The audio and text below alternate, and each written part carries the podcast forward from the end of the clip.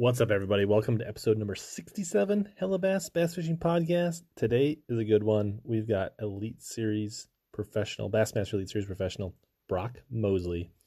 Probably one of the hottest anglers that nobody's really talking about. He's got five top tens in his last seven Bassmaster Elite Series events.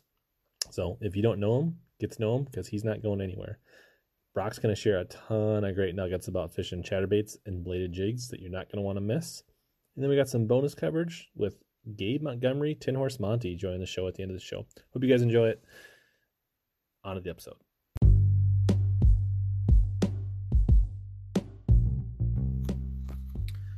This week, the Hellabass Bass Fishing Podcast is brought to you by Arsenal Fishing. Arsenal Fishing offers premium custom made performance apparel and tackle. Arsenal delivers a wide variety of custom designed baits, accessories, and tools, along with unique utilitarian apparel for all outdoor enthusiasts.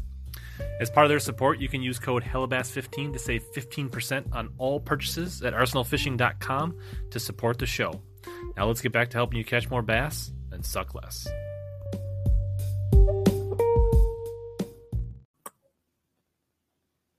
All right. What's up, Brock? We are live. Hey, man, I appreciate you having me on, dude. Uh, yeah, glad you could make time. I was getting nervous with uh, the way that Neely was getting postponed, that it was going to be running into the show. Yeah. Uh, yeah, it was pretty crazy event, man. Uh, that place was, man, it was weird. It was just every day it was something different. something was changing. And, yeah. Uh, it was, you know, it was kind of fun fishing those lakes like that. That you mm-hmm. know, it's kind of like a puzzle every day. Um, the lakes I grew up fishing is kind of like that. Every day's a new day, and you kind of got to go out there and kind of just go with it. Sure. What's up, Darius? Uh, how was the sound and the video? I think it's pretty good on my end, but if you guys in the chat could just uh, let us know and make sure it's good for you guys, and we'll keep rolling. Kind of let a few guys roll in.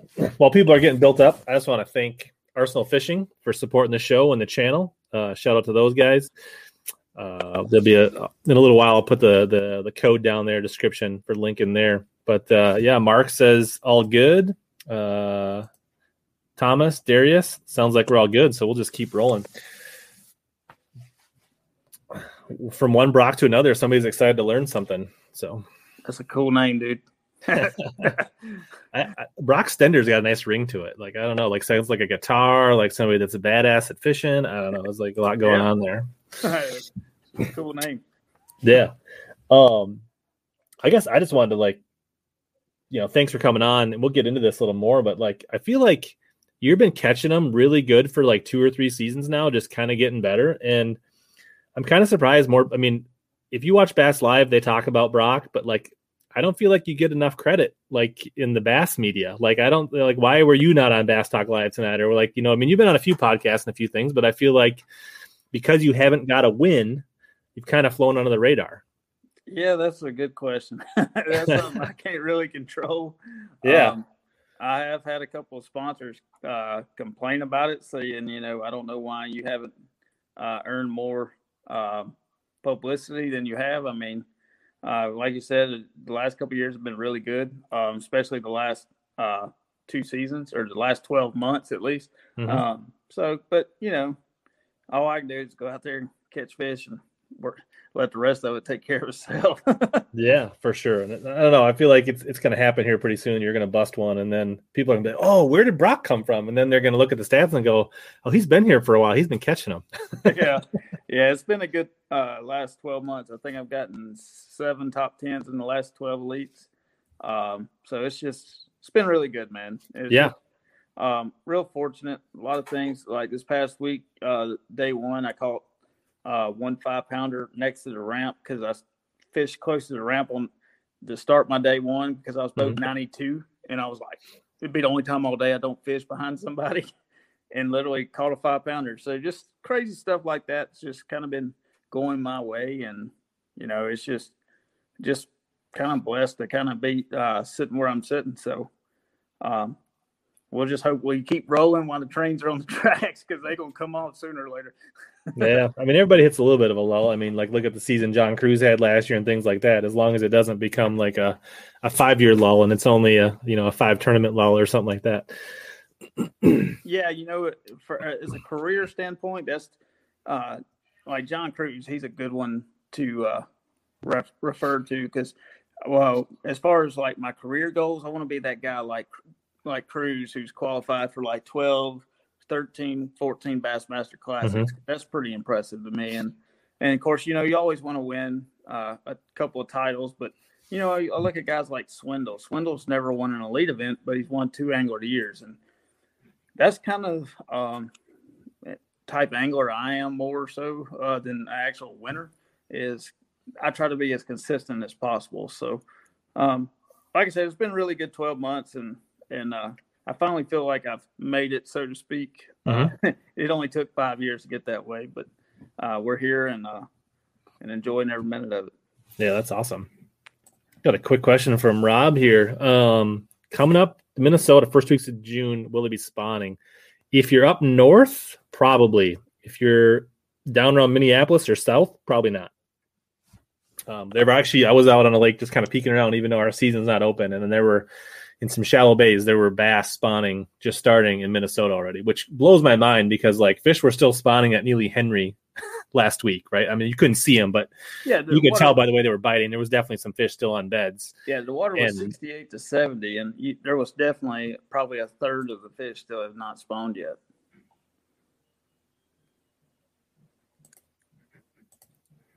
Which is crazy. Yeah. They're already spawning up there because I actually had a, a buddy from uh, New York. Uh, actually, my title sponsor from Dakota Lithium said that he was headed to a kayak tournament Saturday, driving through snow to the ramp. Yeah, and this is a small. I mean, this we the one thing about Minnesota, right? We got a few big lakes, but we got a lot of little. You know, this is probably like a 800 acre lake, right? So it can warm up really quick. Um, you know, and it's probably max 20 foot deep. So um, once it starts, I mean, once our ice goes in a lot of our lakes, they warm up real quick. But now if you go to Mille Lacs, it's going to be, you know, a couple weeks yet. Um, you go up north, it's going to be even longer than that. What's up, Panger? Yeah, I was just saying. I don't know if you heard, but I was like, I'm surprised uh, Brock hasn't been on BTL. So um, this this this can be the audition tape, and uh, we'll put it in front of Jeffries, and we'll get him on the show. yeah, I appreciate you guys having me for sure. Yeah, uh, yeah. If you're north of Brainerd, I don't know where it'll be, but there should be a few fish on beds. Uh, so yeah, absolutely. So we're going to talk a little bit more about your season. Uh, I definitely want to deep dive chatterbait a little bit, bladed jigs, because I was going through some of the lure galleries of your top 10 and I saw a little bit of consistent theme there. So uh, we'll, we'll talk about that some. Uh, I got a list of things I want to cover. Want to run, you know, run through a bunch of those quick uh, tonight, so we don't take you up too time. He's got a couple young kids that, you know, when he's home for a week, he wants to be able to spend some time with his family. So we appreciate you uh, hanging out with us tonight. Um, so you kind of mentioned a little bit early. Uh, you said Neely Henry fish is a little bit like your home lakes, and I was kind of looking at I don't know, it's Collinsville is where you're really from originally, but like, what is your home waters? Where did you grow up fishing? Um, right here in, in Collinsville, where I'm from, we have a small 3,500 acre lake. Um, fished, of course, fished there growing up. Fished the Tombigbee River, which runs from Pickwick to Mobile. Um, Yep. And those are uh, Tombigbee's really tough fishing, man. Demopolis, Alabama, Yep. Gainesville, man. They're just Columbus. They're just really, you know, kind of Ohio River type fisheries. You know, where you go fish, you may get seven or eight bites a day and you got to capitalize. And then once I got, you know, a little older, uh, we started going to Ross Barnett a lot. Um, and, uh, you know, once I got in college, um, I fished Pickwick a lot. I, I, I Mhm. stayed on Pickwick a good bit when I was in college. So, um, that Pickwick's by far the best fishery, uh, close to me. And, uh, you know, all the rest of them are just real grinder lakes. And it's, uh, you know, it kind of helps you uh, mentally to fish those grinder lakes because you never fish a tournament where you're like, oh, it's it's extremely tough, but I don't know if I'm gonna catch one or not because you know that's what I grew up doing. You fish for five bites, and you, if you have a big one, that's just a plus. so, um, Yeah, and Pickwick's not like super close, right? About three hours from you, maybe, or two Yeah. hours, or Yeah.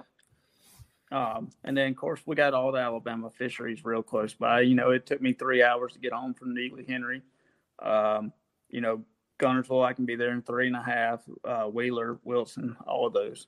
nice. Yeah, I know. I, I was listening to Panger's recap, and he was actually down in Bay Springs, or he was he was heading your way, and I was like, why would you leave Pickwick to go fish down there? Yeah, yeah. uh, that's uh, Bay Springs, man. It's it's a different one. It, it's it's full. Of, it's got a bunch of spotted bass, and Yeah. I actually could see it being a player in the in the National Professional Fishing League when they go there the Pickwick in July. I can see Bay Springs being a player in that one. At a certain time of year, yeah. Especially if they take off that end, right? Like yeah, they're taking off out of the other end, but I've also fished uh, BFLs out of the Florence end where Mhm. Randy Haynes ran from Florence all the way to Bay Springs and won a two day BFL there. Yeah, I remember watching one of the FLW like series or opens or tours where a couple guys did really well, but that was a few years back before Pickwick was probably as good as it was right now too. So Yeah.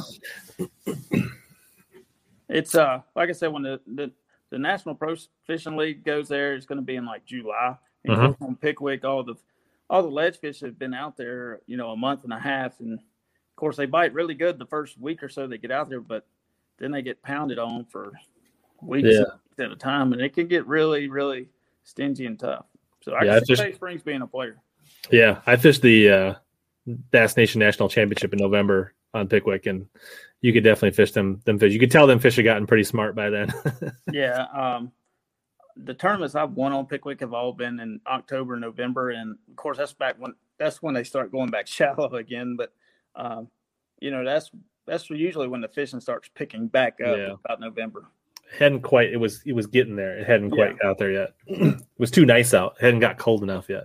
Yeah, when it gets cold and those big gizzard shads start heading back up shallow, that's that's usually when the big ones show back up. Yeah. Hey guys, do me a favor if you're watching Facebook, YouTube, hit the like button, share this out. I mean, Brock took some time. Let's get as many eyeballs on Brock tonight as we can, and we'll get into the juice here pretty soon. So if you guys can help me out, that would be awesome, and help Brock out as well. You kind of mentioned that, uh, you know, seven top tens in the top twelve. The stat I kind of looked up was five in your last seven, right? And outside of was it uh, a goofy tournament on the St. John's and the other one was like a 30th, right? So like I mean outside of a, you know, and a lot of people stumble at St. John's with the tides and all that weird stuff. So that's that's not crazy in Florida. So I've always said as long as we go to St. John's, I'm never going to win Angler of the Year. um, I do. You know, it's not a Florida thing. It's St. John's. It just has my number. This past year, I actually had a really good practice, Mhm. and I had the fish hooked up um, to do fairly well to make you know a check top fifty Sure. and get out there. Um, but dude, I had such an ugly tournament for whatever reason. I broke two or three off in two days. I had several jump off. It was just like, golly, can I not catch a break on this place? It has my number for sure. Yeah, that's crazy. But that's the way fishing is. Like it, makes you appreciate the good times. Um, and so really like you, you would you start in 2017, 2016, your elite Uh, series? 2016 was my rookie year. Okay. Now it's kind of looking back at your stats. It kind of seemed like 2018 is when you really started to like turn the corner and like kind of come into your own. Is there anything that you think is it just like time on the water, getting to learn how to fish four day events, seeing some of the venues again? What what would you attribute kind of like your progression starting in 2018? Um, my rookie year, man, it was you know any rookie, more times than not, probably 90 percent of rookies come in Mm-hmm. and they don't have the sponsor money to cover their entry fees much and expenses. And it takes a toll on you man. It makes you fish differently than you did to get there. And the stresses and pressures of, of being on the elites and getting to where you can tune everything out i think it everything takes a toll and adds up because you know you've seen other anglers like bradley roy and uh, James Elam, they kind of went through it, and all of a sudden it's like a light switch cut on for them too. And um, you know, I guess a little bit of stability, you know, kind of helps sponsor wise. Um, I've been with a, just about all my companies for a lengthy time now, and grown relationships with them. Um, of course, you know, having a young family at home, uh, just all the pressure just kind of take a toll on you, and you finally get to where you know, even Seth up there went through it. And remember, for Seth sure. Seth won that Angler of the Year champion. He actually finished second on the Mississippi River, and then Mhm. the next week he won that um, Angler of the Year championship, and he hasn't looked back since. And talking with him, I think he even said he was, you know, on his last dime going Yep. into that Mississippi River tournament. So, um, finances has a lot to do with it, man. It, and it takes a toll on you. And re- um, of course, you know, don't come from a whole, you know, a lot of money and all that. So, just getting the support that you need, the stability. Um, like I said earlier, you know, it took me probably four or five years to feel like I'm actually made it. So, Right. um, and now you know I'm, you know, just fishing, making all the right decisions on the water, and everything just kind of falling into place. So it's really like I mean you see I mean yeah I mean there's exceptions right you got guys like Bryan New and a few other guys that come on and and light things up and like maybe a Patrick Walters, Well, but Brian, Bryan New. well, yeah he's no rookie he's an elite series I mean that, yeah I know but I'm saying like he's different. everybody's got a different story and I'm not saying he Yeah, was yeah. a yeah I, I know Bryan New's history but I'm saying like for every one of those guys that comes on and as a rookie whatever what their background is there's 30 guys that struggle for two years or three years. And if you can make it through that, right, then you can kind of get where you need to be to like really fish like you can sometimes, I guess. Absolutely, absolutely. I mean, and then you know you have guys like Jordan Lee who just come out swinging, and uh, Yeah. you know it's just there are a lot of a handful of guys that can do that, um, but there are a lot of guys that it, it takes time, and it's when it starts clicking, it's like a light bulb. And uh, with me and the guys that I named, you can go back look at our careers and just look how it kind of just cut on out of nowhere. Yeah. So, um, just been real fortunate the last couple of years. Been making a lot of right decisions on the water, and things have just been falling into place. Um, you know, I've always been the kind I have to work hard. Um, I do a lot of, you know, I practice daylight to pretty much dark every day, Mhm. um, and do all the small things right. Retie, change my hooks out, just do everything I can to do my part, and let everything else kind of fall into place. So, um, like I said, just kind of everything's been bouncing my way the last uh, year or so. For sure. Um, did you fish in college like Jordan Lee or anything? Or I fished one year. I fished one year at Ole Miss. My last year, I played baseball for three, so Okay. I was uh, wrapped up doing that. And then, uh, but man, it's come a long way since uh, we graduated. I think me and Jordan and uh, several others, Dustin Connell. I think we all Mhm. graduated like ten years ago. uh, so it's kind of flying, flown by. But man, how college fishing has has exploded over the scene the last few years. crazy. and actually during Neely Henry, you know, Bass had the high school All Americans there. Mhm. And actually, where I caught a couple of my good ones the first day, there was one of the high schoolers watching me, and he was asking for advice. And I said, "Man, go to college, get your education." I said, "Now you can go to college, and some of these colleges now even pay for all these guys." Tuition and expenses. Uh, the guy that bought my boat last year, his boy is at Blue Mountain College on scholarship, and they pay all their hotels and gas money, all their expenses to go to these tournaments. And they're for to fish on somebody else's dime for a few years, fishing all these new fisheries. I mean, dude, that's pretty awesome. Yeah, and even the even the non-private schools, like they still the clubs, they get pretty good subsidies. They get some extra funding, some gas to help you get to the events, and so it's a pretty sweet deal. I wish I would have had that. I mean, I'm a little older than you. You know, to be able to fish with any kind of help at the college level puts you so far ahead. Even if you're fishing out of a 16 foot John boat going to these tournaments, even if the you know the the school's covering your lodging or kicking you a hundred bucks for gas money, that's huge because like you to go out and get that on your own ain't gonna happen for 99% of us. You know what I mean? Like, Yeah, when I was at Ole Miss, I mean, we were having to sell T-shirts and do Mhm. fundraisers to make money to go to these events.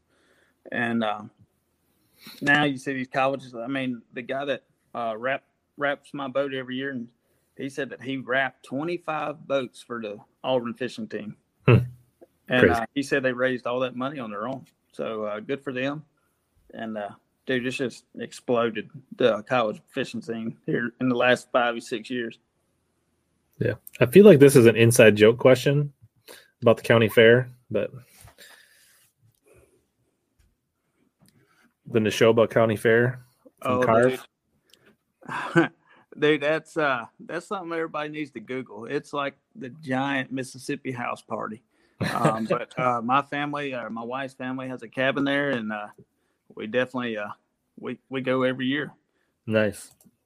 We'll, we'll cut loose and, and have some fun. Yeah. So, yeah, you're so you're in third in AOY. Um, obviously, Seth is having a crazy year. Walters is having a good year, but I mean, you're having a good year too, right? I mean, you've got four top tens this year, and if you go back to Lake Fork last year, that's five of seven. Um, you say that you like to power fish, and every top ten I see you fishing, you've usually got a bait caster in your hand, and you're and you're winding something. It seems like.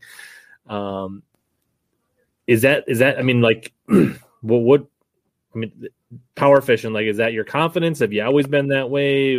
What are your thoughts? Well, um, you know, growing up, like I said, on tough fisheries, one thing I like to do is cover water as fast as I can. I try to run into my bites, I guess you could uh, mm-hmm. say.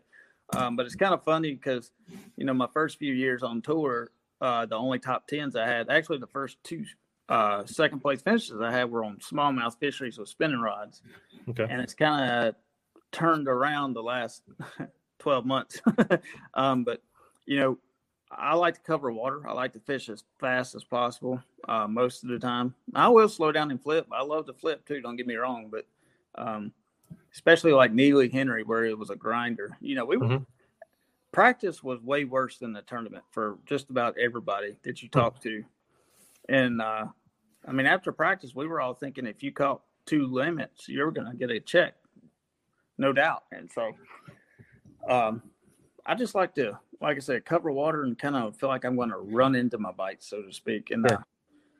uh, a lot of a lot of the credit the last few year, uh, plat, uh, few tournaments at least have been, you know, I'd like throw a chatterbait. I'm a I'm a chatterbait guy, or uh, my confidence. It's really a confidence deal, and uh, as you can see there, so. It's, I uh, kind of mentioned this earlier. I was looking through some top 10 galleries, right? So this one is Sabine. No, this is. That's going to be last year. That's probably uh Fork. I don't remember. Um, that could be um, St. Lawrence River. Can't really. Okay, yeah, this was St. Lawrence River. So this is St. Lawrence River. So you'll yeah. notice the bait here on the left, and then this one you'll notice. This is Lake Fork from last fall, and this was this past week. Neely Henry. yeah. And this was Sabine. Yeah. Now, you're the only thing they showed in the lure gallery at Pickwick was the true bass swim bait, but I think you threw the bladed jig a little bit on Pickwick too, didn't you? Yeah, the first day I uh, kind of laid off this, the deal I was mainly doing, and I went practicing, and uh, I ended up catching one of my. I caught one at the end of the day that helped a little bit of largemouth on a chatterbait. So I think I've laid in at least one fish on a chatterbait every tournament for the last twelve months. Nice.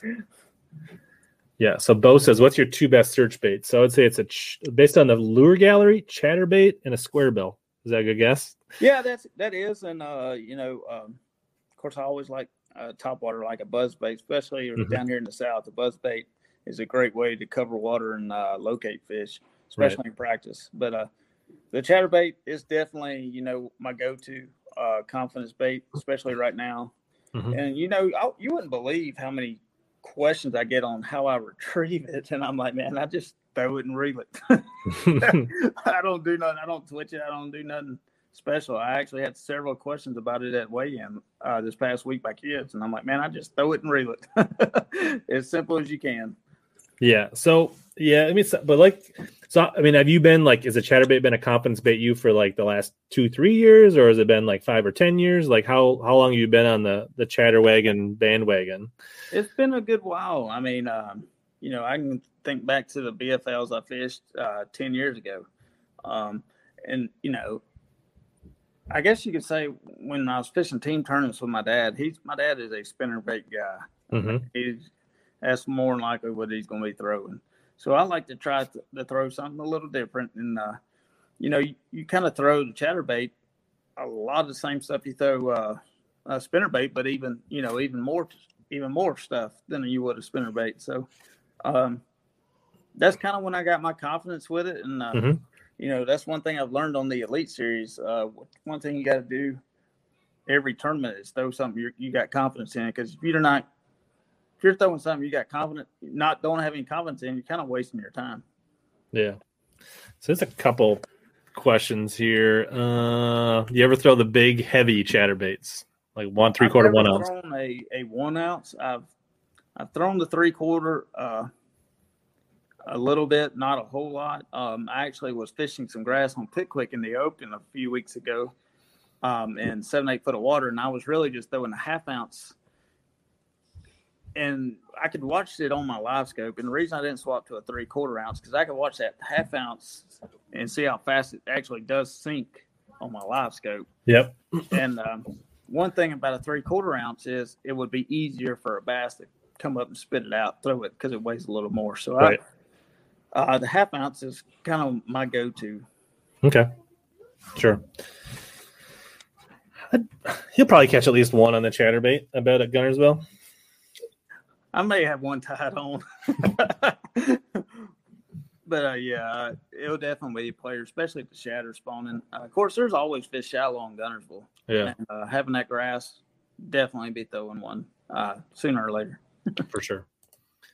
I'm pretty sure he's saying you take the skirt off, but he typed shirt off. So you no. ever fish it naked with like a, a swim bait or a fluke or something like that, or you always go skirted? I always go skirted. Um, and uh, I always go with a Yamamoto Zako. I saw a paddle tail in one of those pictures, but well, that was uh last year when before I was with Yamamoto. Okay. And I had to had to use a picture with a bait I was I was with, so I wouldn't get in trouble. Ah, all right. So you're a big Zako guy. You like the the uh, kind of the the fishtail segmented body, which is a proven bait for sure. Yeah. Um, talk about. I mean, if you believe this, I think it's really important to not throw a boot tail or a bait with a ton of drag. What are your thoughts on like why is a Zako such a good bait? As somebody that fishes at a ton, like I've, I've, tried to hammer it home for other people, but I'd like to hear your perspective. You know, with Zako, uh, it actually comes in a paddle tail too. Uh. And there's times where I like one over the other. You know, if the water's uh, dirty, like real dirty, I like mm-hmm. a paddle tail because it slows it down and gives it more vibration um, through the water. Um, and that's usually the only time I'll use the paddle tail, unless I just want a little bit smaller profile, then I'll use that one. But most of the time, I'm using the uh, the swimming or the the regular one like this. Yep. Um, just like I said, it goes back to a to a confidence thing. I just like the way that thing moves in the water. It drives. It's so much action. It just drives the fish nuts. Yeah, and to me, right, it doesn't have a lot of drag. So like this tail will react to the chatterbait. It doesn't create its own, right? So right. it allows you're not fighting the blade, and it doesn't have a lot of drag. So if the chatterbait is going to burn out or kick or hunt or have some kind of secondary action, this isn't going to act like a fletching on an arrow and drag it down. It's going to let the chatterbait do what it wants to do.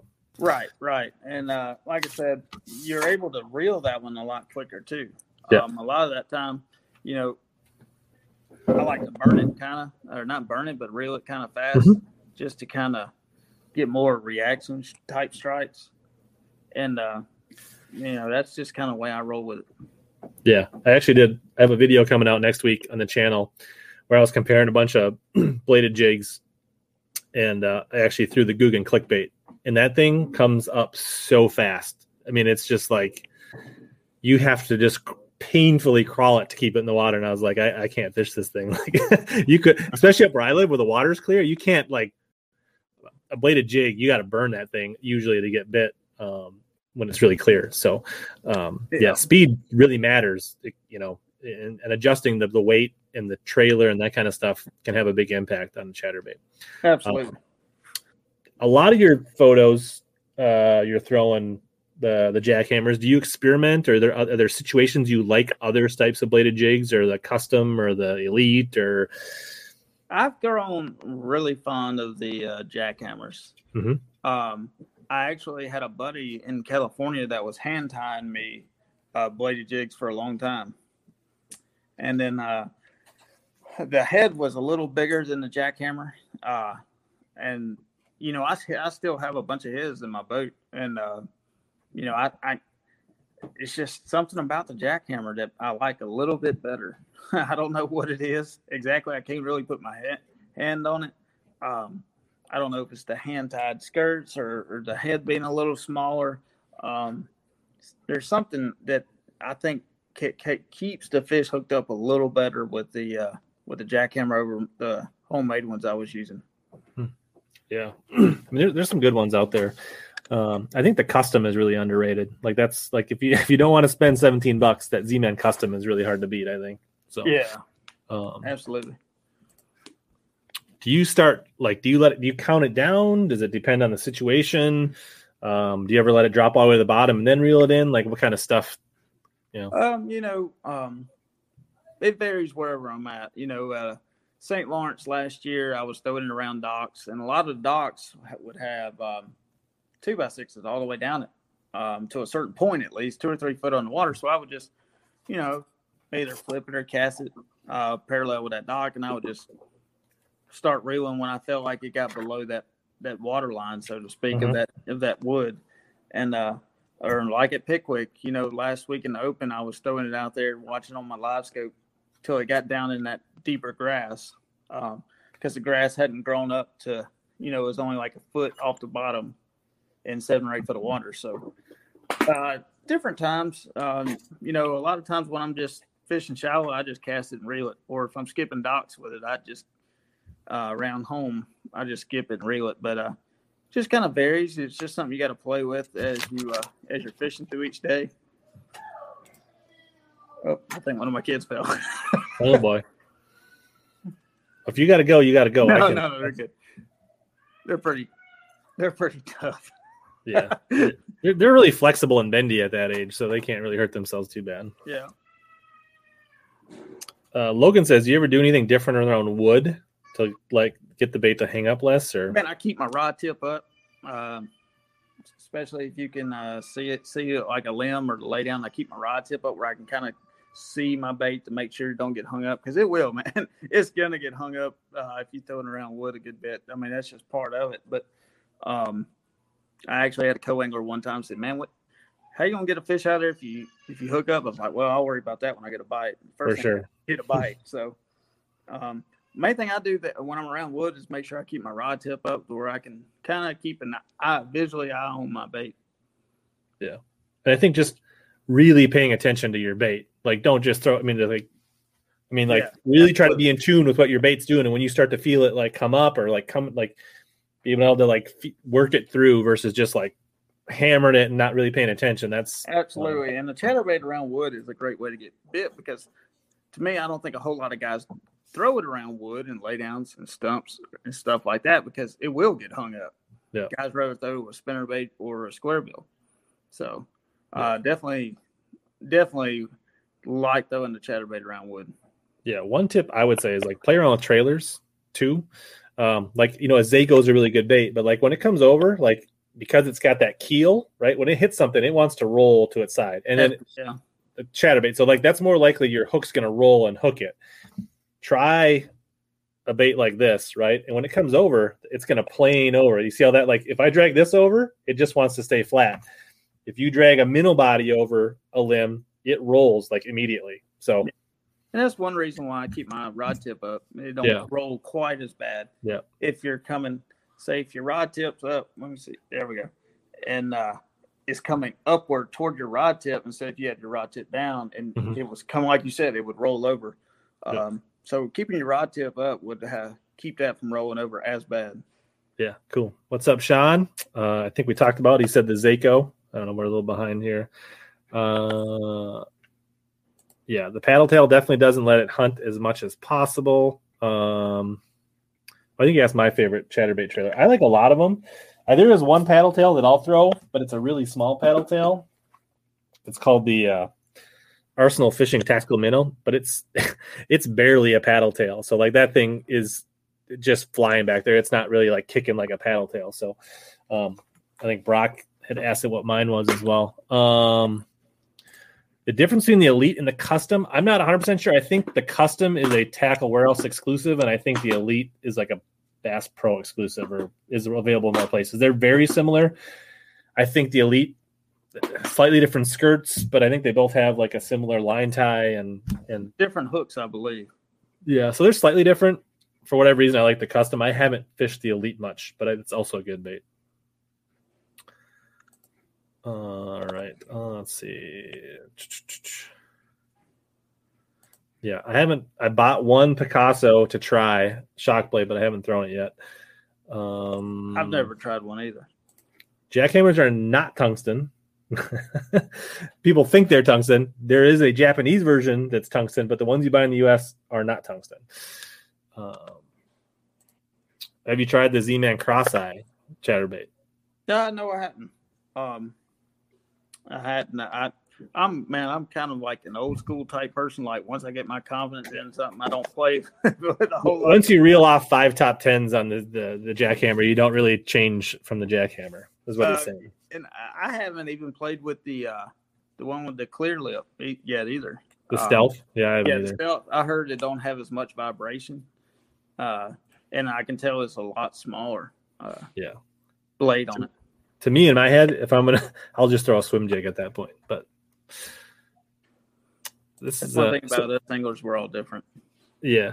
Uh, so let's get into your rod and reel setup since he's asking about. So what what uh what type of rod is it? Glass? Is it composite?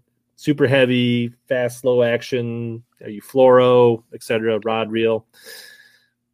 a lot of guys like the- glass and and and like Brett Hite, he's like probably the best chatterbaiter there is, and he throws his on glass. I throw mine on composite, Mhm. and um, I actually throw mine on a seven six uh, Ark uh, Invoker series medium heavy, and sometimes I'll even throw it on a heavy. And reason is, um, we got some cypress lakes around here. So And, rod uh, here.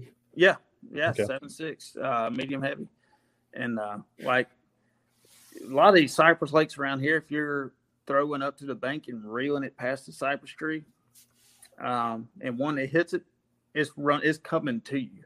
And I like a longer rod, sometimes a little stiffer rod, to make sure Mhm. I get that hook uh, uh, penetrated into that fish. But I've always liked a seven six uh, for that reason. Now it's a little difficult when it comes to skipping um, but a lot of times around shallow cover, that fish is going to eat that bait and come to you or come to deep water. So that's why I like a seven six instead of maybe a seven three or seven two.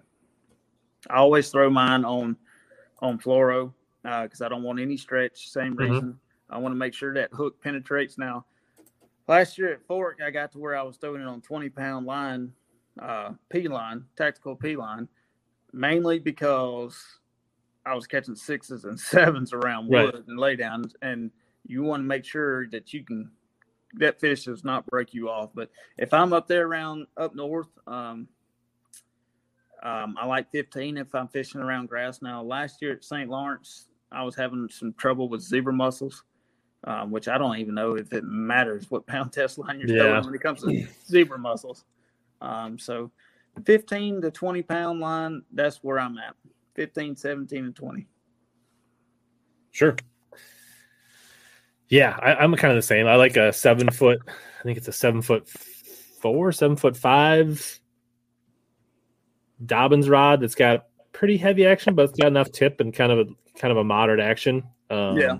And I throw, I would say normally 17 pound, but I will bump it up or I will bump it down a little bit. So I'm not saying about you a seven to one guy on your reels. I use uh six three uh a lot. Okay. Um, like I said, sometimes I will put it on the seven three to one or even faster if because I'm telling you, um, especially during the pandemic, I was fishing a lot of tournaments on on on Ross Barnett, and one thing way I was catching them was running up the river fishing cypress lakes, and I'm telling you, the the bank would be right behind the cypress tree. So you throw it up to the bank, bring the cypress tree, that fish was grabbing it and coming straight to the boat.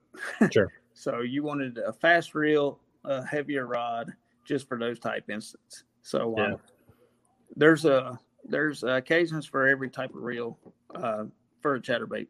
Yeah, and that's that longer rod is also nice because like no matter how fast you reel, but if you know if you got a seven five seven six rod and it's out here and you bring it all the way back here, right? You're actually over a seven foot rod. You're actually moving a foot more because it's six inches there and six inches back here, right? So Absolutely. it, it's surprising how much more line you can move with a seven four or a seven six over a, a six ten or a seven foot. yeah, and and that's one reason why I just never used a glass, man. I just Mhm. Uh, they say it allows the fish to eat it better, but I mean, I've never had a real big issue with fish eating a chatterbait. You know what I'm saying? I think you just need a rod that has a little bit of give and enough tip to let them suck it in, and then you just I mean, and you got to adjust your mechanics to your rod, right? Like if you're the kind of guy that's like on pins and needles and is just gonna like go off and like slackline it, you're gonna probably miss some fish. But if you can kind of control it and like let them eat it and reel into it and like lean into them, it's it's it's really matching the rod to your mechanics. I think more than anything than just what one person says is the perfect rod. Yeah, absolutely. I mean, it's it's just it's all about how you fish, and I, I've always been real fond of that seven six. Plus, you can throw it if you're fishing like grass fights. You can throw it a lot further with For that sure. seven six, medium heavy. And, and I like the more graphite or at least graphite composite rods because like up here we're constantly fishing on grass, and I feel like when I fish, whether it's a crankbait or a chatterbait or a spinnerbait, I have a hard time telling when the grass balls up when I fish grassland. I like to, you know what I mean? Like, and, like fishing it through wood and things like that. I feel like the graphite lets you feel what your bait is doing better so that you can adjust better. Right. Absolutely. Good point. That's a really good point. Uh, Brock, I do throw the menace grub a lot on uh, chatterbaits, and I like that you can fish them two different ways. Like you can like go flat if you want it to come high, and you can vertical if you want it. Like it's a good option for sure. uh, All right. Um, what other like just in general like there's a couple guys that I saw in comments that I get DMs that like, man, I just don't catch them on a bladed jig. I don't have any confidence. What are, what are some tips that you have for like if you're not catching them on chatterbaits, like when to throw it, what you look for, any just like basic tips? You know, one thing that I do uh, to gain confidence in a bait, I'll go to a pond. I'll go to a sure. pond that I know has a bunch of fish in it and that's the best way to get confidence in a bait to go catch a bunch of fish, even if it is in a pond. Uh, you'll kind of see how the fish uh, react to the bait and those type deals. Um, you know, to me, it's just all about numbers, catching catching a bunch of fish on a bait, gaining your confidence. Because, like I said before, if you don't have confidence in what you're throwing, you're kind of wasting your time. I mean, in a lot of instances. Yeah, that's a good tip. And like, or just come up where I live and fish. Yeah, where you guys live, I think you can catch like fifty to hundred fish a day. And if the bass aren't eating it, the pike will eat it. So, um, don't throw twenty dollar jackhammers where you got a bunch of pike though. There's a good tip for you. Yeah, that's true. We did have a day last spring with me and my buddy on the on the opener, and like, man, they did a number on jackhammers and thunder crickets that day. Like we lost a whole bunch of them. yeah, absolutely. Very cool. Um, I don't know any other nuggets on chatterbaits that we didn't touch on. Like colors, are you? I mean, like I see a lot of white in your lure galleries. Like, what are your basic colors? Like, if, if you just had to narrow it down, what are your favorite colors or go tos? I heard uh, Gerald Swindle say one time there's not but about three different colors in any bait that you need, and I kind of agree with that. Yeah. Uh, white and chartreuse is one of my favorites. Um, sometimes I like um, just white or white and silver, like a shad type color. Um, of course, green pumpkin, and one I've grown fond to the last couple of years or the last year or so is this green pumpkin and white one. Sure. And I think I don't know if that's the one they call Bee Height Delight or what, but to me, that's got a really good mixture of both. And I've I've grown really fond of this combo in the last twelve months. It's one of my favorites, mm-hmm. and uh, it just looks super natural just coming through the water. Yeah, it's a bee height something. I think it's one of bee height colors. I don't know which one it is exactly. Yeah, one of them's got a little bit of chartreuse in the skirt too, and I, am not sure if that's the bee height delight or that one there is. Uh, we we just call it green pumpkin and white. yeah, for sure. Uh, I'm similar. Like, yeah, bluegill color, a black and blue, and some kind of shad or chartreuse shad. Um, sometime early in the year when if I'm in some dirty water, I'll throw a black and blue one. Um, mm-hmm.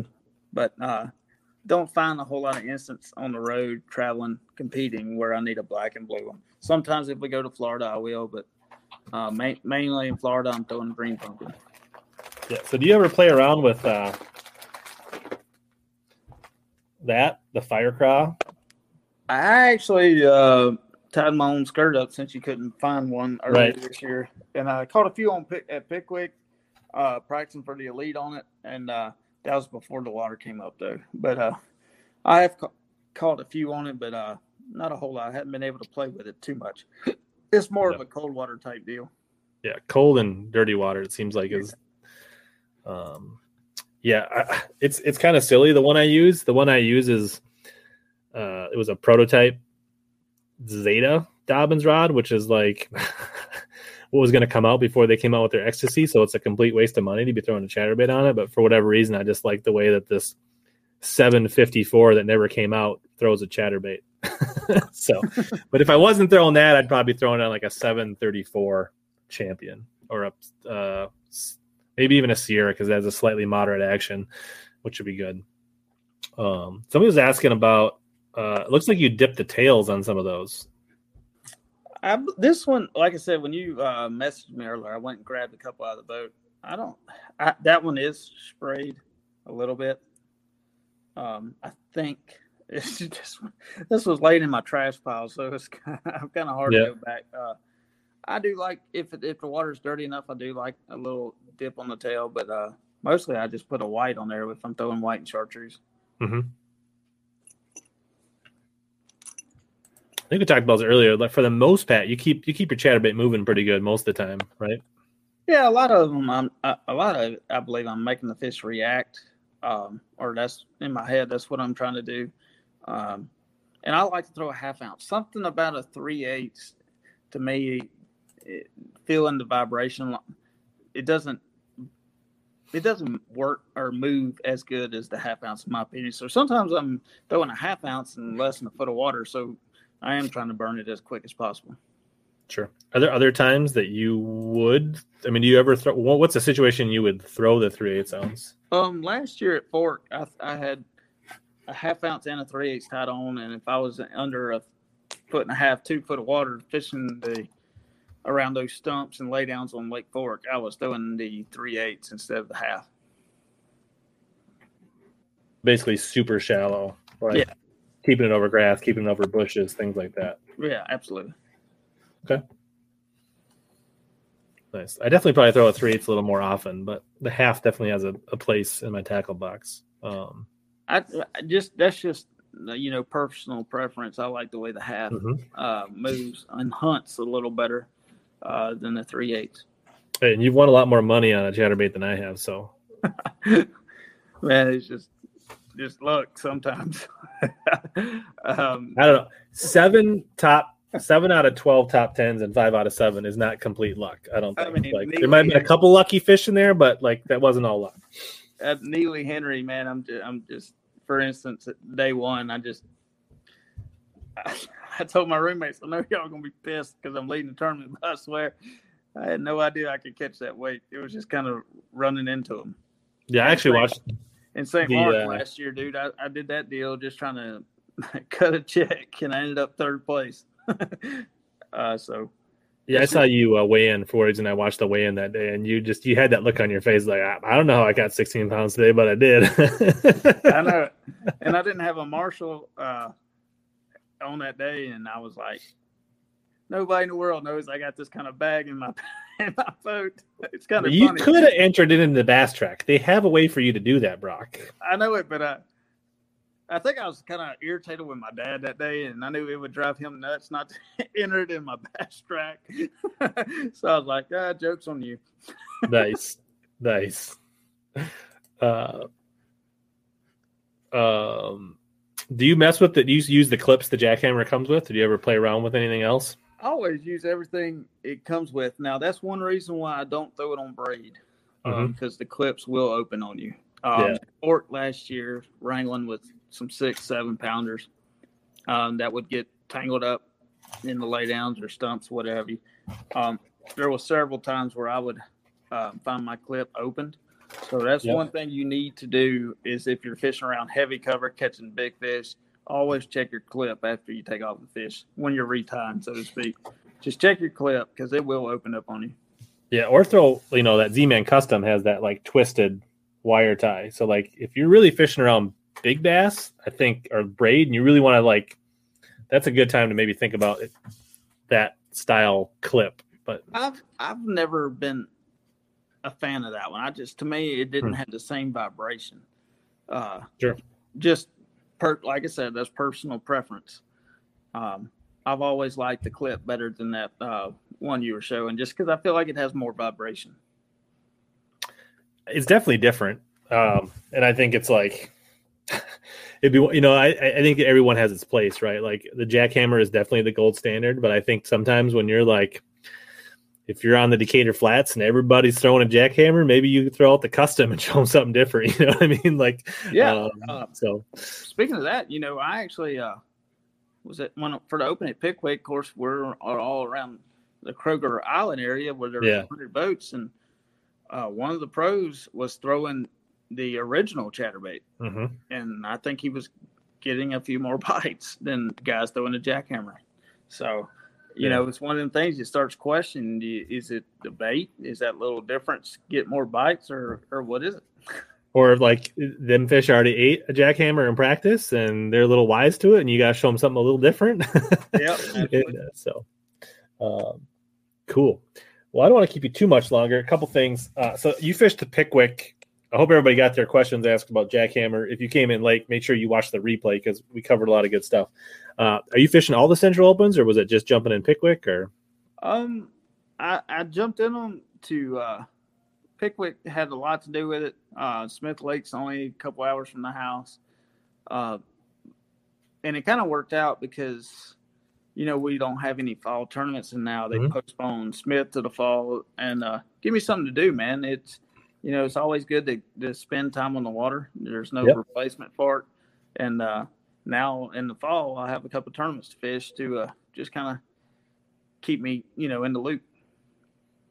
for sure, yeah. So you are fishing them all, all the Centrals. More than likely. I Yeah. mean, I think you know I'm pr- gonna qualify for the classic through the elites. Um, so um, I'm probably still gonna end up fishing them. Uh, Yeah. I don't know. We'll have to see.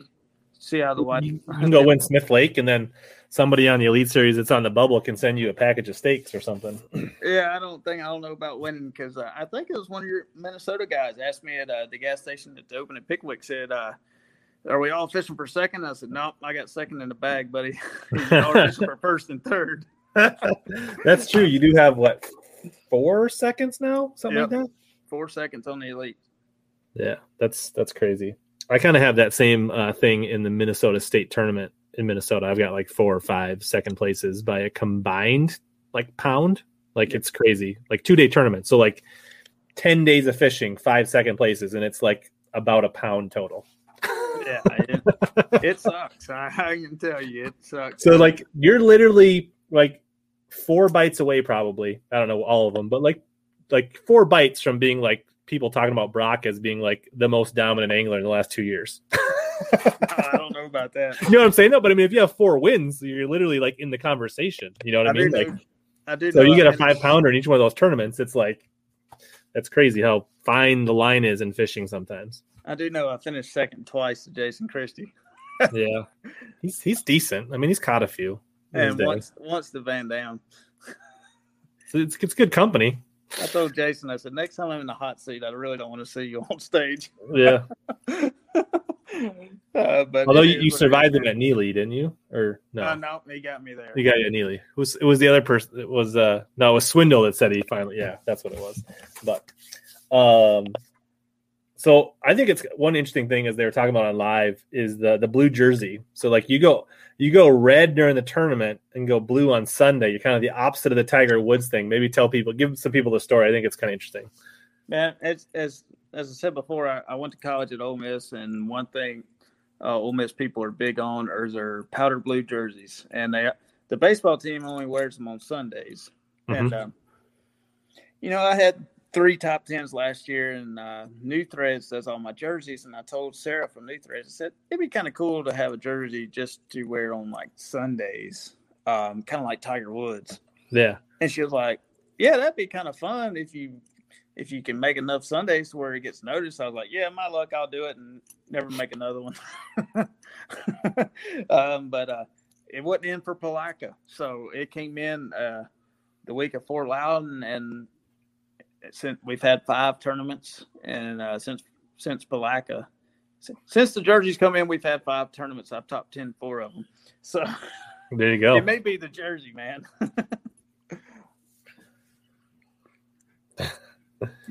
Um, but it's more of a marketing deal. I mean, I guess it's it's kind of having a little fun with it, a little different. yeah. Uh, you know, I didn't think I would have this kind of success. um, I was thinking, you know, maybe one top ten a year. You know, that's kind of what I average. So, but it's cool. been kind of cool. So cool. So what uh, we kind of talked a little bit in the pre-show, but like you you love Guntersville, but yeah. it's not the best fun lake to fish in a tournament when there's going to be 100 elite boats and probably 400 other boats out there but like the what are your thoughts on just the rest of the schedule with guntersville um, obviously you're excited about the classic that's a whole other animal uh, and then the northern swing just kind of give us a few minutes on the rest of the season and what your thoughts man Guntersville, there's probably going to be a little bit of everything going on there's possibly still going to be some fish on the bed because it's cool down here this week. I mean, it's uh, like today, it never got to 70 degrees. So there's probably going to still be a, a, few fish spawning at uh, Guntersville. There should be a shad spawn, and there probably ought to be by now several groups out deep. Um, so that ought to space the anglers out a good bit mm-hmm. uh, as far as the elite anglers. But man, anytime you go to Guntersville, um, it, you got to deal with the local pressure, and everybody wants to fish Guntersville. I get it, and uh, there's a lot of guys out there that will respect, you know, the tournament angler say, hey, man, you're here, you can have it. But there's also, you know, just a couple of guys that just, they won't give it to you. and uh, like I said, fishing during the Bassmaster Classic last year on Guntersville, I had to share water with four or five local boats on tournament day. So it's just one of the things you deal with on Guntersville or any Tennessee River impoundment now, Chickamauga, Pickwick. Um, and that's one reason why I look forward to going to uh, New York. I love mm-hmm. New York because you'll be fishing St. Lawrence or Champlain, and you'll hardly ever see a local boat out there fishing. Very rarely. And if they are fishing, they're probably fishing for walleye or perch. So, um, as far as the New York swing, look forward to it every year. Uh, Champlain, my favorite lake in the country, it doesn't get any better. Um, I know it don't have the biggest size of smallmouth as uh, St. Lawrence, but man, it's just a fun place to fish. It, everybody should go visit Lake Champlain and even St. Lawrence. St. Lawrence can be kind of uh, stingy at times, but right. Um, Champlain is just a special, special place. Yeah, that's awesome.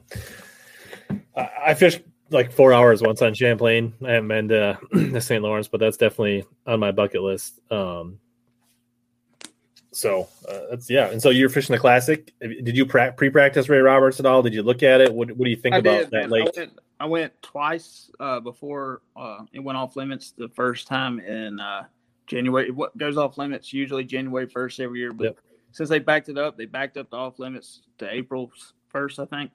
But by then we're in our season, and uh, didn't get didn't get a chance to go back, but you know, I felt I liked it um, mm-hmm. when I was, you know, preparing for a pre-spawn type classic. Um, now it's gonna be uh it's gonna be a challenge uh, a little bit. There's a lot of timber in it. Uh, timber lakes can be uh, kind of a struggle for some people like me, usually, um, unless they're on the bank. So um, everything's kind of behind, man. I, I, even seen on Lake Fork, there's still some fish spawning. Mm-hmm. So, you know, it'd be kind of interesting. There's, uh, I will have, you know, almost four full days of practice. So uh, we'll have to get behind the Garmin units and see what we can find. Yeah, should be fun. Well, cool. Well, we almost, I don't know if we quite hit 100, but we definitely flirted with 100 live viewers tonight. So that's, nice. that's pretty cool. Um, appreciate you coming on. I think we tried to say we were going to keep it, keep you less than an hour. I think I'll probably keep rolling here and uh, answer some questions, interact with the fans and stuff, but uh, I don't want to keep you too long, Brock. Um, appreciate you coming on. Yeah, man, I appreciate you having me. Anything else you want to shout out or mention, or before you head out? Man, just appreciate everybody that's been keeping up with me lately. Um, just been kind of, like I said, kind of just being blessed lately, getting balls uh, been bouncing my way, so to speak, and uh, you know, I'm just I'd like to keep the roll going for as long as we can before the wheels fall off because they will fall off. It's, yeah. Uh, it's just it's been a good year. Um, like I said, I appreciate everybody keeping up with me. I appreciate you guys having me on. And uh, anytime you guys want to have me on, uh, just hit me up. Yeah, you, I like Seth, but somebody's got to keep him honest this year. So you got to keep pushing dude, him. I told Seth, uh, I think it was day three uh, before takeoff at Neely Henry. I was like, dude, you're just too good. you need to chill out just a little bit. Let us all have a chance because I think he's beaten me by like 60 points, man. And that's that don't sound like a lot, but that's a lot. Yeah, especially because he's like a top 10 machine on Guntersville and he's a top 10 machine up north. So like it's just yeah, if he that's why I said I even told Ronnie Moore uh headed to takeoff day four uh last this past week. I said, dude, it's over. Seth ain't gonna stomp his toe up north. Yeah, yeah unless unless he hits a stump and doesn't make it to weigh in or something like I don't that's about yeah. the only thing that seems like could stop him right now. Although yeah. I picked him this week in fantasy, and that might be enough to stop him. I don't know. Yeah. He's a he's a hammer dude and good for him. It's hard not yeah. to like Seth. Yeah, and uh, like I said, so Brock does a great job on Facebook. Brock Mosley Fishing. He's pretty, same on Instagram. There's links down below.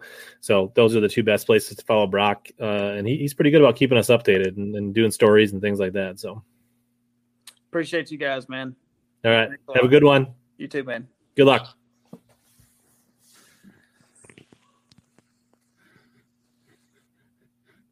All right, that was an awesome interview. Uh, Brock didn't have all night, kind of like when we had Bryan New on. Uh, you know, didn't want to keep him for the two hour marathon show. Um, so I'll probably hang on for a bit, answer some questions. We can kind of debrief on what we talked about. Uh, yes, Bo Brock is a is a good fantasy fishing pick. I, I, think I picked him last week or the week before. Um, probably should have picked him more this year, to be honest. Um, and I got him on my drain the lake team for uh, Guntersville. Um, Lauren, should the classic stay in winter or move to summer? Uh, you know, you know, business reasons, I'm sure it makes the most sense to have it where they have it now in the early spring, late winter. Obviously, as a northern angler, I would love to see the option to come up to a Champlain or a Mississippi River or something like that. Um, but I'm pretty sure business reasons wise they have it where they have it. Um, you know, maybe in the summer they'd get more kids to come out to it, but it used to be in the summer, so I'm pretty sure. I mean, I'd love to see it rotate, to be honest, but I, I just don't think that's in the cards. Um,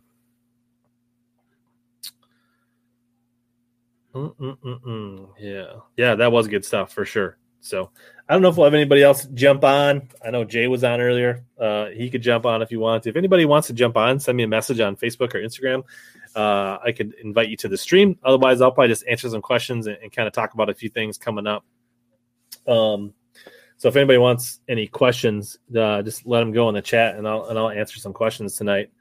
Um, but otherwise, I got a tournament coming up uh, Monday on Lake Vermilion, which I'm pretty excited about. It should be a really good tournament. Should be north of 20 pounds, both brown and green playing up on Vermilion.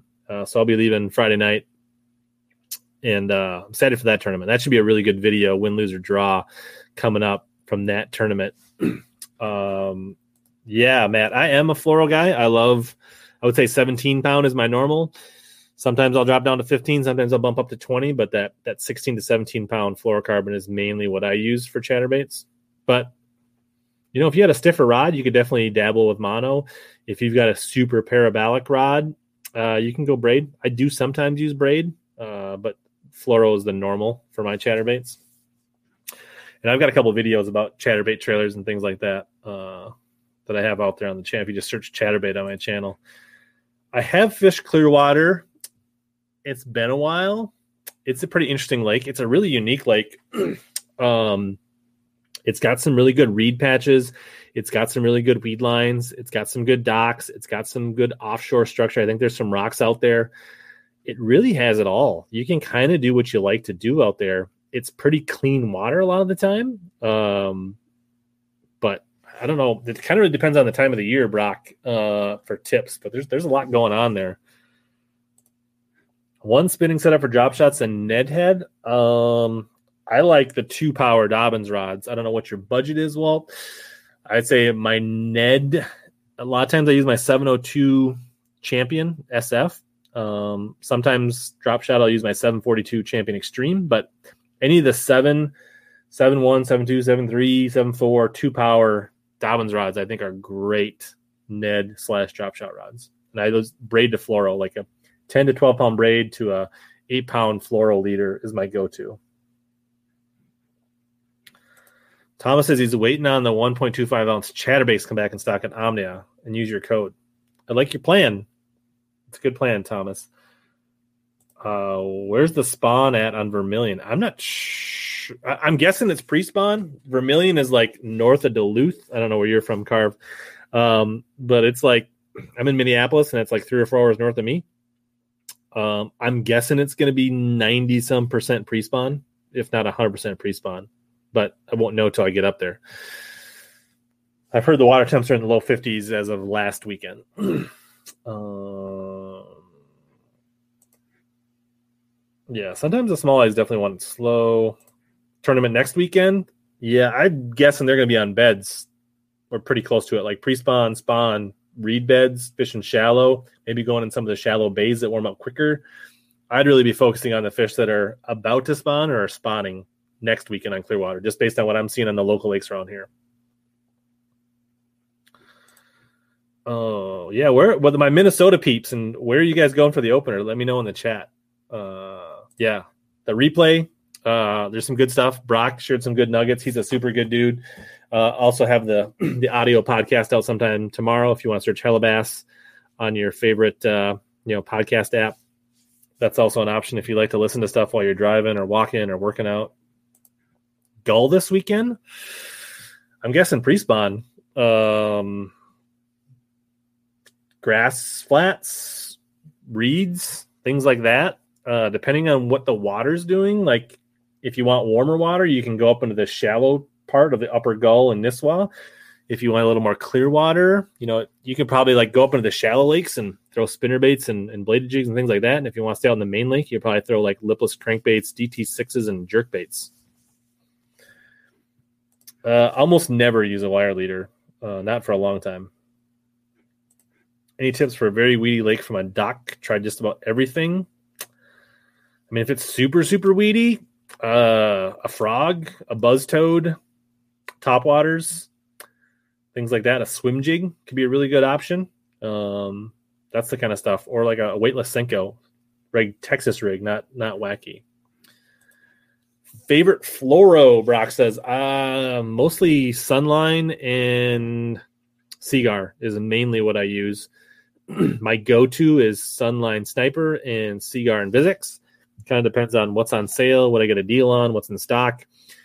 That's mostly for my like my what I would call like dragon bottom contact hard hook set type stuff.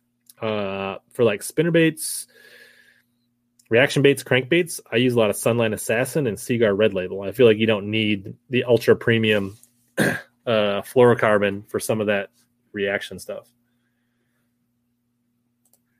Yeah, the assault bugs. I don't have any handy, but they're a good looking bait. I haven't got a chance to use them a ton. I've caught some fish on the back of a jig last year, a couple good fish. I think they're going to be good flipping bait. So I'm excited to flip those around in place of a D bomb in some cases when the foil comes up.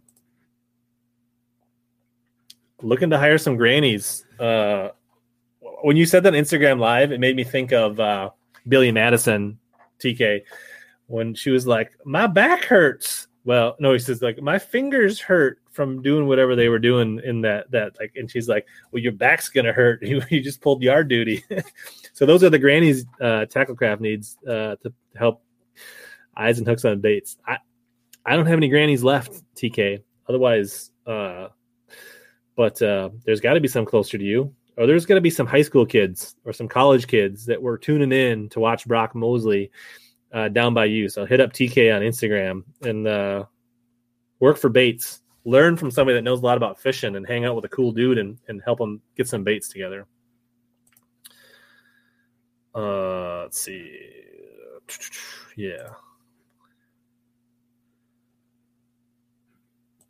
Yeah, that's a good one, Tim, for sure. And if you're in a place that bass season's not open, that's a great way to catch crappies and, and catch a whole lot of bass at the same time.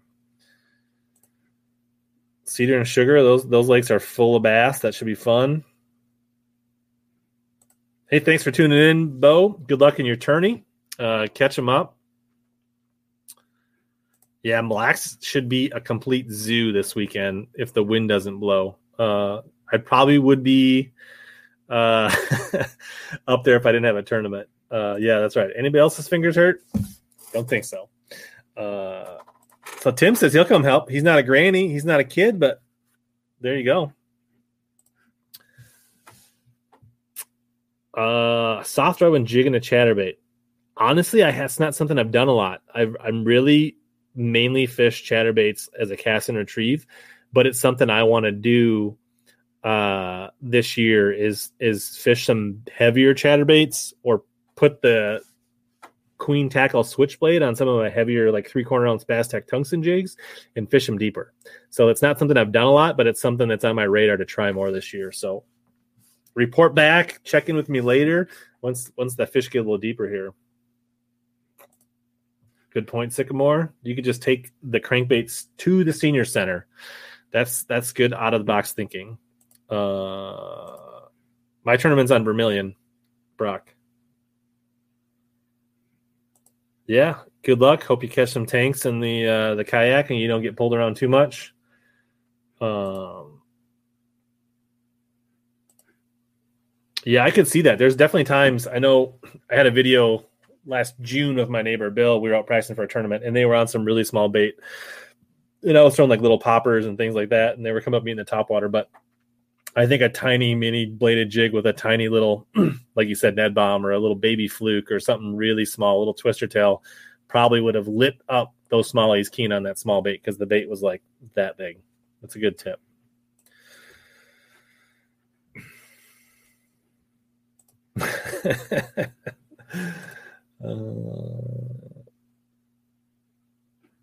Nothing wrong with a little shake and bake, Sean. For sure. But uh, yeah, so that video should be coming. If I get my edit on before I leave, I, I need to get it done. Is uh, we'll have a chatterbait comparison video. Basically, the part two of the Googan bait versus the chatterbait uh, coming out uh, on Monday. So that'd be a good one. We can compare a whole bunch of other chatterbaits too. So it's not, yeah, regardless what you think of Googan baits, I think there'd be a lot of value in what we break down in those bladed jigs. Show some swimming action, how they retrieve, the startup, cover a lot of things in the part two of that chatterbait battle video. So I think it'll be a good one. Uh, so you're finishing up with the youth tournaments. I mean, honestly, uh, if you're not going to college, obviously college fishing is a really good step, but college isn't for everybody, and I don't know that everybody needs to go to college. I'd say join a Bass Nation club. Uh, if you don't know what that is, I can help you find it. But I think getting into a club you fish with you know find a club where you fish with different guys every tournament or gals and you fish out of different people's boats you learn a ton uh, you know some guys are good fishing worms some guys are good you know fishing topwater some guys are good at crankbaits or fishing jigs and you, you rotate through all those different boaters boats over a couple seasons and a bunch of different lakes you learn so much it's usually a pretty learning environment it's still competitive but they're not you know they, they like to help people and uh, you get to go to the state tournament and have a chance to advance. I think that's like really the way to go. And then maybe uh, BFLs as a co-angler on top of that if you can swing it. Good luck. Are you fishing the open, Jonathan? If you are, do you have gas for your boat? Because we were talking about that earlier. Does everybody have gas? Um, you're to have to watch the video to see what happened, Sean. I'm not to spoil it for you, buddy. Yeah. TK's Instagram lives are highly distracting during the day when I'm trying to get work done and edit videos and things. So it's, uh, but it's good stuff. he brought 25 gallons from Maryland. He's prepared. Well, that's only going to get you through one day unless you're fishing close to the ramp.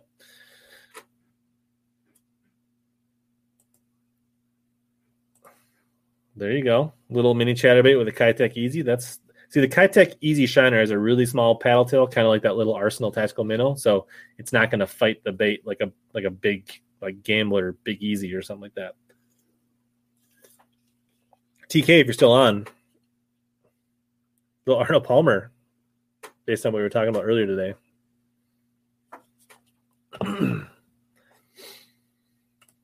still 75 people hanging out. There's got to be some questions going on. Um,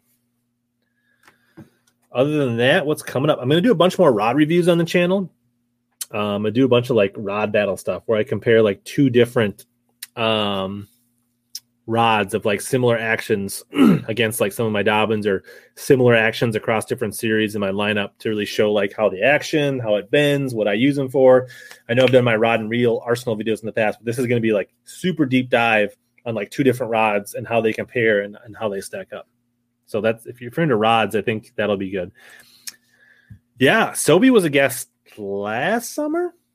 He's hard to pin down. He's a busy guy. Uh, I've been trying to get him in the boat, uh, trying to get him to fish more tournaments, at least one tournament a year with me. Um, you know, so we fished a tournament one time together. We have a video from that. That was pretty cool. And then he was on the live ones, but he's a busy guy, but for sure. So he's a cool dude. It's just an Arnold Palmer um, light because I'm healthy, like we talked about.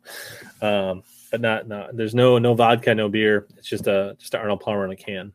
It's just the uh, the Arizona tea in a little can instead of those like giant cans. A lake that I'm excited to have a tournament on. Uh, so I'm excited about Vermilion, and then the next one is on Big Stone on the South Dakota border. And it sounds like most tournaments are 20 to 25 pounds out there to win. So I'm pretty excited about that one. That should be a good one. Uh, yes, I'm gonna. I bought some mag drafts just for Vermilion, so we're gonna throw them. Yeah, I haven't felt the Sobe series, but they look pretty cool. I was actually going to talk about borrowing some rods uh, from Sobe to do those rod reviews. So, post spawn on Tonka. I know a couple buddies that fish out there a lot, and one of their sneaky things that they love to do is throw a flick shake or a weighted wacky rig on Tonka in the post spawn. So try that. Um, like uh, if I have one laying around here, I did for a long time because of a video I did. But I got a really good video about how to make your own weighted wacky rig hooks. So try that, Jay. The the chatterbait on the opener right now because we're going to be like pre spawn going into spawn if you can get anywhere around where the new grass is coming up in the flats where you got kind of like sparse man last year on cedar down by Faribault we had a really good day slow reel on that chatterbait through that uh, that grass caught a lot of pike caught a lot of bass we had a good day so it's a good time of year to build confidence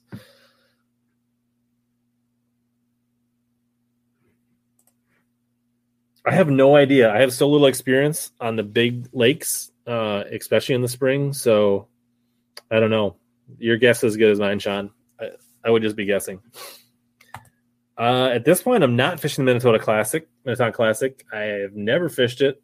Um, I don't know. Just never seems to fit in the schedule with everything I going on for work. But I've been traveling less, and maybe could maybe swing it this year. I'd have to find somebody that wanted to fish it. Hmm. It depends on how post spawn we're talking. Like if we're talking immediate post spawn, I think that flick shake can be sneaky.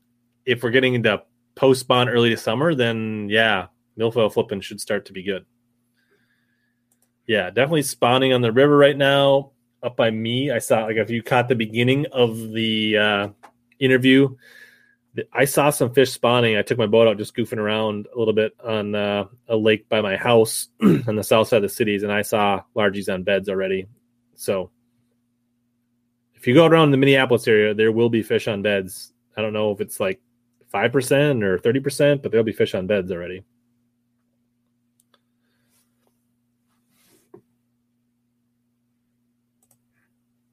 Uh, they are definitely spawning in Indiana, Sycamore. I hate to tell you, definitely there. I may not be all of them, but there are definitely, or the majority, but there are definitely fish spawning in Indiana already. I promise you. It can. I mean, Brock. It's really good competition. There's a lot of good anglers in it. Um, here's the thing: a team trail, you're going to fish with one guy, and when you first getting into fishing, you might have some success, but you're going to have tournaments where you're going to take some lumps and you might have a good fishing partner, but how much are you really going to learn fishing with the same guy all the time? I think you join a club where you fish with 10 different guys a year, you're going to learn a whole lot more. You fish the BFLs as a co angler, you fish with five different guys, you're going to learn a lot.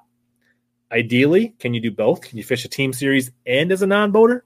That's probably the best of both worlds. I mean, even if it's just for one or two seasons, fishing as a co or fishing as a non boater in a Bass Nation club will speed up your learning curve so much. I promise you. Yeah. So JJ says Sam on pool nine and ten, which is north of Indiana. Yeah. Oh man, you should live stream from the floating dinghy, Sean, on Instagram. I would watch that. What's up from Toronto? Fishing the dot, south of Minneapolis. Toronto is south of Minneapolis. Most people don't know that. But what else is coming up? So yeah, I'm excited about the tournament. Um, should be a whole lot of on the water comment content coming out really soon on the channel. So less of these tip videos from here and a whole lot more on the water. And uh, got my new GoPro 9 here that I just got. So hopefully this will be a nice upgrade on the audio in the video in the videos. So investing in the channel. So many of you guys hanging out. I thought it was time to invest in the channel to bring you guys a higher quality. Brock, it really depends on the lake, um, what you're comfortable doing. You kind of want to be fishing where the majority of the fish are, I guess. So right now, if you go out this weekend, you'd probably be better off fishing for pre-spawn because I'm guessing that's where the majority of the fish are. but in a week or two, probably spawn. You know, if you're a decent bed fisherman, if you're okay at it, it'll probably be one bed fishing. Um, but then in a month from now, you're probably going to be better off fishing for post spawn fish because that's probably where most of the fish are going to be.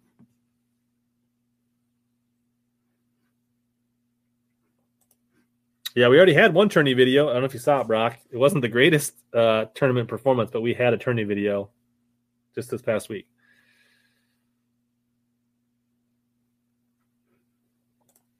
You want to see a mag draft catch? Uh, go watch my Smith Mountain video from mid March. I got some mag draft catches in that video. So, Rob, go back a couple videos and check that out. Why GoPro over Tactacam? I don't know. I just always had GoPros. Um, I've never really looked at the Tactacam. Why Tactacam over GoPro, in your opinion, Sean? Let me know. What am I missing out on?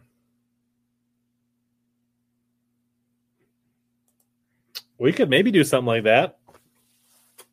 We could do some some randoms, some challenge videos, some back of the boat. If somebody's interested, I know Matt, you've mentioned that in comments, but maybe send me a DM so I have your comment or your uh, con- ugh, contact info. We could probably do something like that. At this time, I'm not fishing Thursday night tournaments. My kids' sports schedule is so crazy with my day job and then trying to come home and get all their sports stuff done, it's just hard to commit to a league in the evenings. If I could just fish one or two, but most of those leagues require you to fish every night.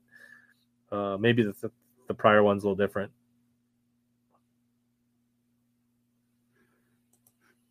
That's a good question. Um, I know Greg Blanchard was on the Serious Angler podcast, but I don't think it was live. I'm just not in tune with the kayak scene, but I, I definitely know who he is.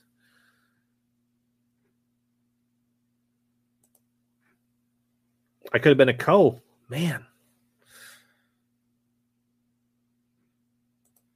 Yeah, that'd definitely be cool to do. I mean, the thing is, like, here's the one thing that keeps this tricky, right? Like, I got two kids that are super active. They're 10 or be almost 11 and 13. They're both multi sport athletes. They both play sports year round. Like, a lot of times between their like tournaments and practices, like, sometimes I don't decide I'm going fishing until 10 o'clock the night before. So, it's not often that I know what I'm doing. I basically don't know what I'm doing for lunch tomorrow or dinner the next night. I outside of tournaments, I really don't plan my fishing trips a ton. So I would definitely have to work to get some things set up and really figure out when I have free time. Because a lot of times I just like, oh man, practice got canceled today. Boom, I went to the lake. Or oh man, I got my yard work done. Boom, I went to the lake. Like a lot of times, uh, so that's the tough part about doing, you know, like these you know random subscriber viewer watcher type things is just my schedule's so hectic not that i don't want to do it but i'm not trying to make excuses but that's like the main thing that keeps that from happening or making it easy uh i've used the nine one day uh one of my cards it kept on giving me sd cards giving me an error but when i switched to sd cards it went away so so far and the footage i thought which in the video that'll be coming out i liked so so far so good but obviously small sample size darius Best Ned head, best shaky head. Mm, I mean, I don't know what the best one is. Um, I'm partial to the Bass Tech. Uh, so the shaky head that I use, Walt, is this Bass Tech tungsten shaky head. This is an eighth ounce, which is a really small head. It has a slightly football shape to it. If you can see that.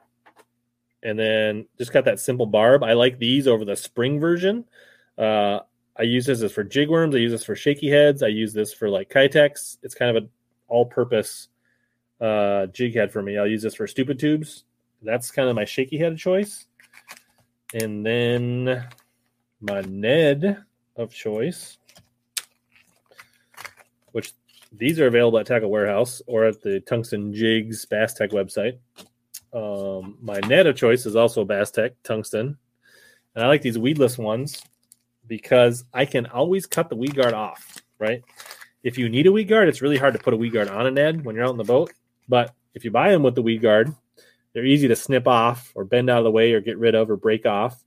Um, and this has got a really nice two aught hook in it. It's really strong. I caught like a high 40 inch muskie last year on Mille Lacs on this, no issues. So I don't know. A lot of Ned heads, in my opinion, need a better hook, and this is a really good one. You can find these at both Tackle Warehouse and Omnia Fishing. Well, so those those are my two favorites. I don't know if you'd like them, but those are the ones I like. Yes, Tim, fishing as a non-boater is, I really think, for young people, that's a good way to go. Oh, I appreciate it, Sean. I might be older than you think. Uh, I feel you. We got I got travel soccer. I've got my one kid does competitive gymnastics and travel soccer, and then my youngest does travel hockey and plays on two different teams.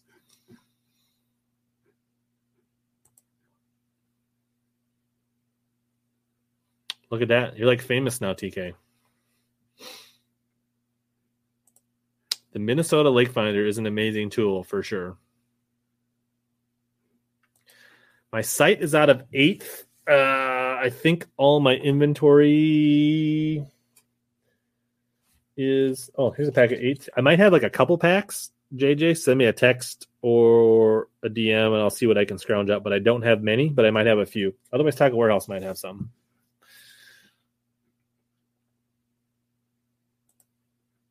Yes. Just shoot me a text or a Facebook message, JJ.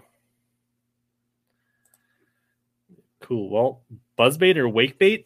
I honestly I don't throw a ton of either, but I definitely throw a lot more buzzbait than wakebait. I don't know that I've ever caught a fish on a wakebait. I've caught fish on a Deps buzz jet, but that's more of a prop bait in my opinion. Um, I've caught more fish on a buzzbait. I think the buzzbait is a more I mean wakebait has its time, but it's a to me a pretty niche bait. I think a buzz bait is more versatile in more situations.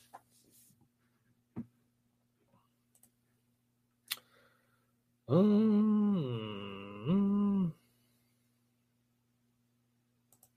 so get out while you can, Matt. Get out while you can. uh, they don't. I just shipped them a ton. So either they haven't loaded them up, which because they're behind, or they sold out super fast. Yeah definitely there are times for a wake bait. It just it's not something I do a lot of.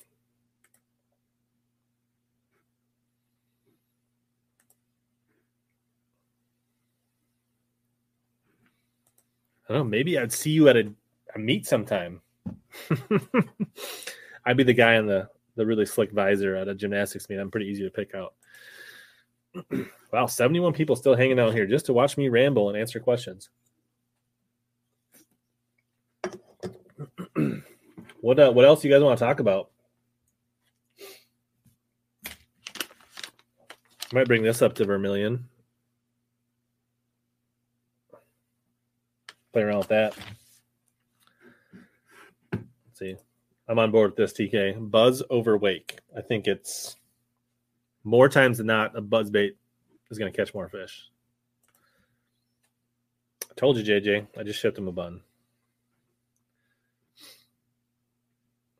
JJ said they are now in stock at Tackle Warehouse. Tackle Warehouse is now so I've started Bass Tech has now started getting orders from the Georgia distribution center for Tackle Warehouse. So they're about to start stocking and shipping stuff from Georgia. So TK, I know you don't buy a lot of tackle, but like people who live down by you are going to start getting their Tackle Warehouse stuff a whole lot faster because it's going to start shipping from Georgia. Had a boy Brock doing your homework.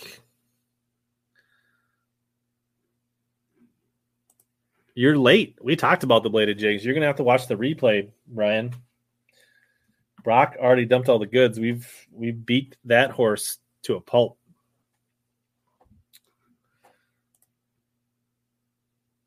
What's what's going on at Kentucky Lake there? Is she still catching those smallies? Are they on beds? Are they finishing up? What's the report from Kentucky Lake, Darius? What what what what's the water temp? What are the fish doing at Kentucky? Uh no. I I mean every visor I have is a signature visor because I've made every one of them. Um but I'm sure we could work something out with Arsenal or Omnia if you order their hat you put in the notes. I could probably go cut it off for you uh, before they send it to you.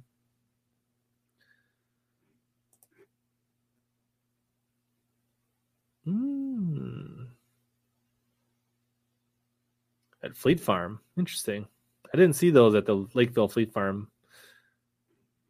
My favorite YouTube channel to watch. Are we talking fishing or not fishing? TK. Um, I've been watching like non-fishing. We talked about this when I had uh, Brian on a couple weeks ago. I watch a lot of cooking stuff. I like to watch like Sam the cooking guy. uh, favorite fishing channels. I like to watch Sobe's channel. I watched a fair amount of BTL. Um, I like like Brad Hallman. I like his stuff. Hmm, I'm trying to think. Matt Steffen has some good videos that I've been kind of peeking at. Um, so there's a few out there. There's a handful that I like to watch.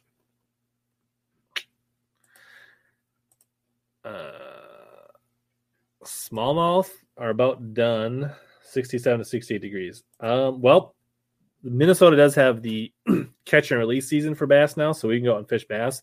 But up at Vermilion, they're above the line. So I'm actually having a tournament up on Vermilion this weekend where we can actually catch them and weigh them. So I don't know, Eric. Do you think that hump would have any pre-spawn fish on it? You know what I'm talking about. That's one thing Bass Tech has never done. We've never done any like hats or visors, just because you have to buy them, and I've just never gotten into that deal. Um.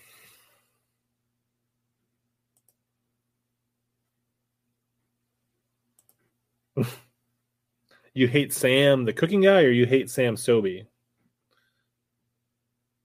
Oh, food looks good. The cooking. Really? Hmm. Interesting. Yeah, I think I think he's uh I suppose I could see where he could be a little annoying. There's another one. Yeah, I don't know. No, colanders are offensive. You know that. And if you like, uh oh, what's this going on? We got a surprise guest. No tactical, throwing shade. Uh, yeah, that's awesome. What's up, Gabe? Hey, dude. Not much, man. Just chilling. Well, you said you were fish, fishing tonight? Yeah, I just got back about uh, 30 minutes ago. Nice. Unloaded the boat, washed my hands, and said goodnight to the kids. And uh, here I am, man. Sweet. yeah. I got to go fishing twice today. It was kind of cool. I me and my wife left the house about nine o'clock. We dropped the kids off, left the house about nine o'clock, and got on the water about ten. Fished till about noon. and went to a winery. Got back about two thirty. Picked up the kids, and um, I said, "Hey, do you mind if I go back over there?" And she's like, "Sure," because I got on a I got on a six XD bite, man. So Ooh. I was all stoked to go over there and try to run that pattern. Like pre spawn or post spawn? A little bit of both, but mostly post spawn. Wow. Okay. Yeah. It was nice. fun. so that's Southern Illinois fish all three stages right now. They they really are. Yeah. A lot of them are finished, but there's there's another wave that's going to be moving in here before too long. Write this down for your fishing report for tomorrow night. Uh, Water temp on Kentucky Lake, 67 to 68 degrees. Smallmouth are mostly done. A lot of smallies and largies showing up on the ledges in Main Lake already. Okay. From from Darius. Appreciate that, Darius. Yeah, those Uh, smallmouth down there, man, they've really made a comeback. Very impressive. Um, I don't know if you saw the any of the live stream we did Monday with Menendez, but he was just talking about how um how the the smallmouth are so healthy down there. You know, there's a lot of like four and five pound smallies in Mhm. Kentucky Lake right now. And he he was talking about back when he was like back in the 80s early 80s they used to have like four and a half to six pound spots at kentucky lake which i wasn't aware of that. I mean i knew there were always some spots in there but i didn't Mhm. know they had that big of you know spotted bass in there. So he's kind of hoping that they start making a comeback as well. Nice. yeah that's right sean. They opened at 11 man. You know i gave them an extra hour. That's a fun day you know you go fish for a couple hours and then you go have a beer and a, and a burger and just sit outside in the sun and chill i mean the only thing that was missing was a live band but it was it was a good time yeah, he's kind of down by Carbondale. yeah well actually rich i live in cape girardeau missouri and That's right. But like, um so i'm about an hour from carbondale and most of those lakes that i fish are over in the carbondale area there's Yeah. there's several real good lakes you got kincaid you got lake of egypt you've got um cedar little grassy. There's probably six or seven or eight you know lakes over there. The biggest one's like 8000 which is crab orchard but Mhm. most of them are less than 3000 acres. And you know some of them are 10 horsepower limits. There's actually a little bit north of carbondale the town of marion there's a bunch more like 10 horsepower lakes up there and they're they're jewels. I mean they got some really good fish in them yeah. um i got on a really good chug bug bite. I brought a couple rods here. It's kind of the kind of a little sneaky bait that not a lot of people fish anymore. Is the old storm chug bug. And uh you know I, my buddy of mine dave he he's a he's a storm uh, or a chug bug guy. And he's been whacking them on on this thing the last couple months or last couple weeks actually. And i went and dug them out. Because i don't you know i usually go to a, a popper you know some just a pop r of some sort um kvd splash or something and Mhm. or i'm a zara like a zara spook or some kind of walking bait. But i got this thing out and i have had two really stellar days on it and then a couple days where i've still caught a few fish on it. And so if you guys don't have the old chug bug in your arsenal pick up a couple of them this is like the baby bass color. They actually i got this from walmart. They sell this color at walmart. They didn't have it on tackle warehouse but they got it at walmart. Go figure but it's a it's a kind of a unique bait. It's a lot longer than a pop R, uh, you know, obviously, but it you can you can chug it, you can pop it, and you can walk it. It walks really easy. It chugs really good, and it's just a it, it it's interesting because it float it sits tail down in the water. So a lot of your bites are just um, they just kind of seem to come up and just kind of suck it in. You don't get the the typical big explosions like you do with a with a spook or something. They just kind of they just kind of suck it in from the bottom, pull it down, and, and you got them. And forty pound braid, you know, I use a snap. Some people don't like a snap. Some people do. I've never broke pull have this thing open up on me, so I'm really confident in a snap, and it allows me to just to switch baits out a lot faster. Like the day the day that I caught them on this, I, I had a spook on first, and about my second or third cast, I had one blow up on the spook, and I just kept going down the bank, throwing that spook, throwing that spook, and like 20 minutes later, I had not had a sniff on it, and it just it felt right. It was like overcast day. There's a light breeze, and you know I figured there had there's there's fish cruising. There just has to be. It was just it's that time of year and it was that kind of day, and so I you know I reached in quickly and unsnapped the spook, put this chug bug on there, and went to work. And um, so snap something that I use on all, you know, pretty much all my uh, treble hook baits, and then 40 pound braid. And I've just thrown a seven foot medium heavy rod. You know, I kind of learned I, I missed several fish, and this is something that you have to remember when you're fishing with braid is you need a little bit lighter action rod. The rod that I have right now is actually a little bit too heavy for that braid because there's no stretch, and you'll pull you know if you if you set hard you'll just pull that bait right out of them so you either got to have you got to you got to have a lot of patience on the hook set and just kind of pull into them, or you need to downplay your your rod action, or you're gonna you know you're gonna pull that hook out of the fish's mouth. So that was a fun day. That's a chug bug, you know. So it's kind of I, I feel like that's underutilized, and you don't hear a lot of people talking about it, but it's Yeah. still very deadly bait. Totally agree. I'm more of a yellow magic guy when it comes to poppers. Um, is like Barkley full, Daryl, like yellow flower full. but I think I, when you talk about it, like I think like the storm's almost like the the precursor to the the gunfish. Yep, it is. It's got that. It's got similar look to it. Similar, you know, similar action.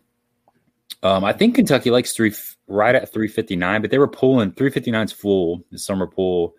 I think they've got it down to like 358 and some change. You know, I they're they're trying to keep it down a little bit, uh, just in case we do get some more rain. But three 360 is that magic number when it gets up in the bushes. And um, at 359 and some change you can still you still got some water in the bushes those, those shallower bushes um, maybe down south you know those those uh, there'll be some bushes down there. But 360 is when you hear 360 you know the water's in the bushes and it's going to be pretty good. That's right punch fishing chug but rules. I like it man. I, yeah, it's so how, cool like, it's like go ahead I was saying, Sean's in Chicago. Like, how far? How many hours is that? Like four hours north of you? it's about five five Five? and some change yeah Jesse says he's in Cooter, Missouri. You know where that Cooter, is? Missouri. Yeah. Yep. Yep. I know where Cooter's at. Uh, how far away from Duck Creek are you? Um, I'm about an hour from Duck Creek. I, I think that's down in your neck of the woods.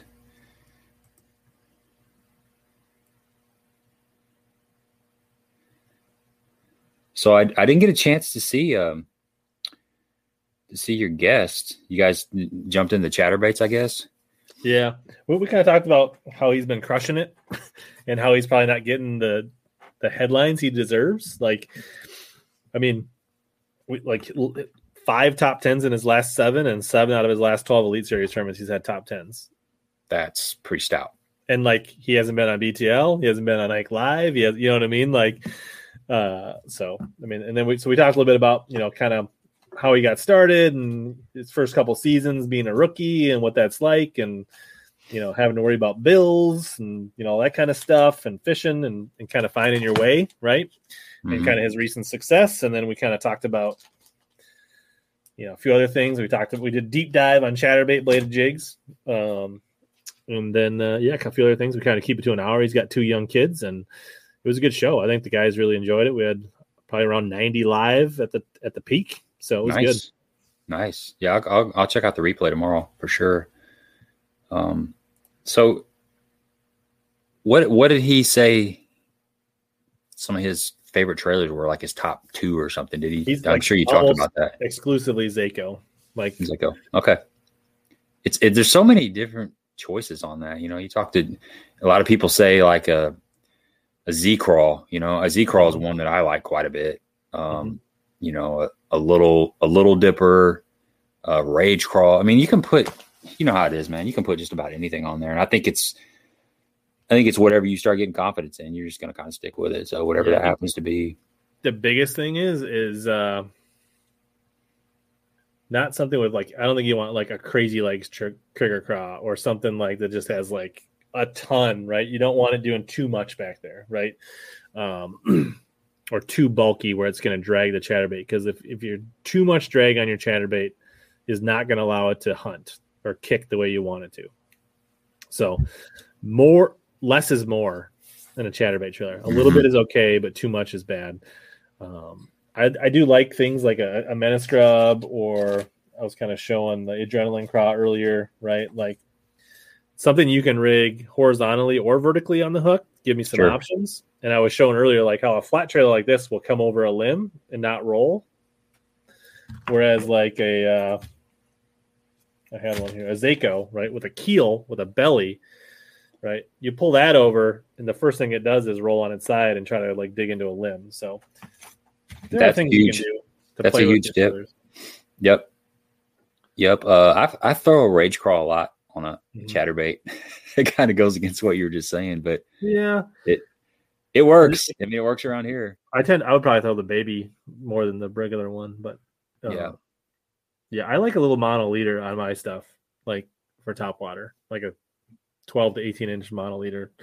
More so just to keep it out of the hooks than the stretch, but Yeah, you know, I don't have a problem with that as far as my walking baits straight to braid. I haven't really had a problem. Now, if I'm throwing a prop bait or something with a little spinner on it, that's definitely a no go with uh with straight braid. But um it's kind of like that. I've got a couple other topwater rods, but they're for I don't know, my jerkbait topwater rod. I had a jerkbait on it that day, and I don't know. I just got to. I need to get another rod, or I need to just decide what I'm going to be fishing with. And don't you have like to- 30 rods already and you say you need more rods? Yeah, exactly. I know it's ridiculous. Um, Kyle, I think a sweet beaver could be an okay trailer. It doesn't have a lot of action. I wouldn't use a spicy beaver or a uh what's the other one? What's Kinky. the really the kinky? I wouldn't use a kinky or a spicy, but I would use a regular beaver. May not be my first choice, but it would be all right.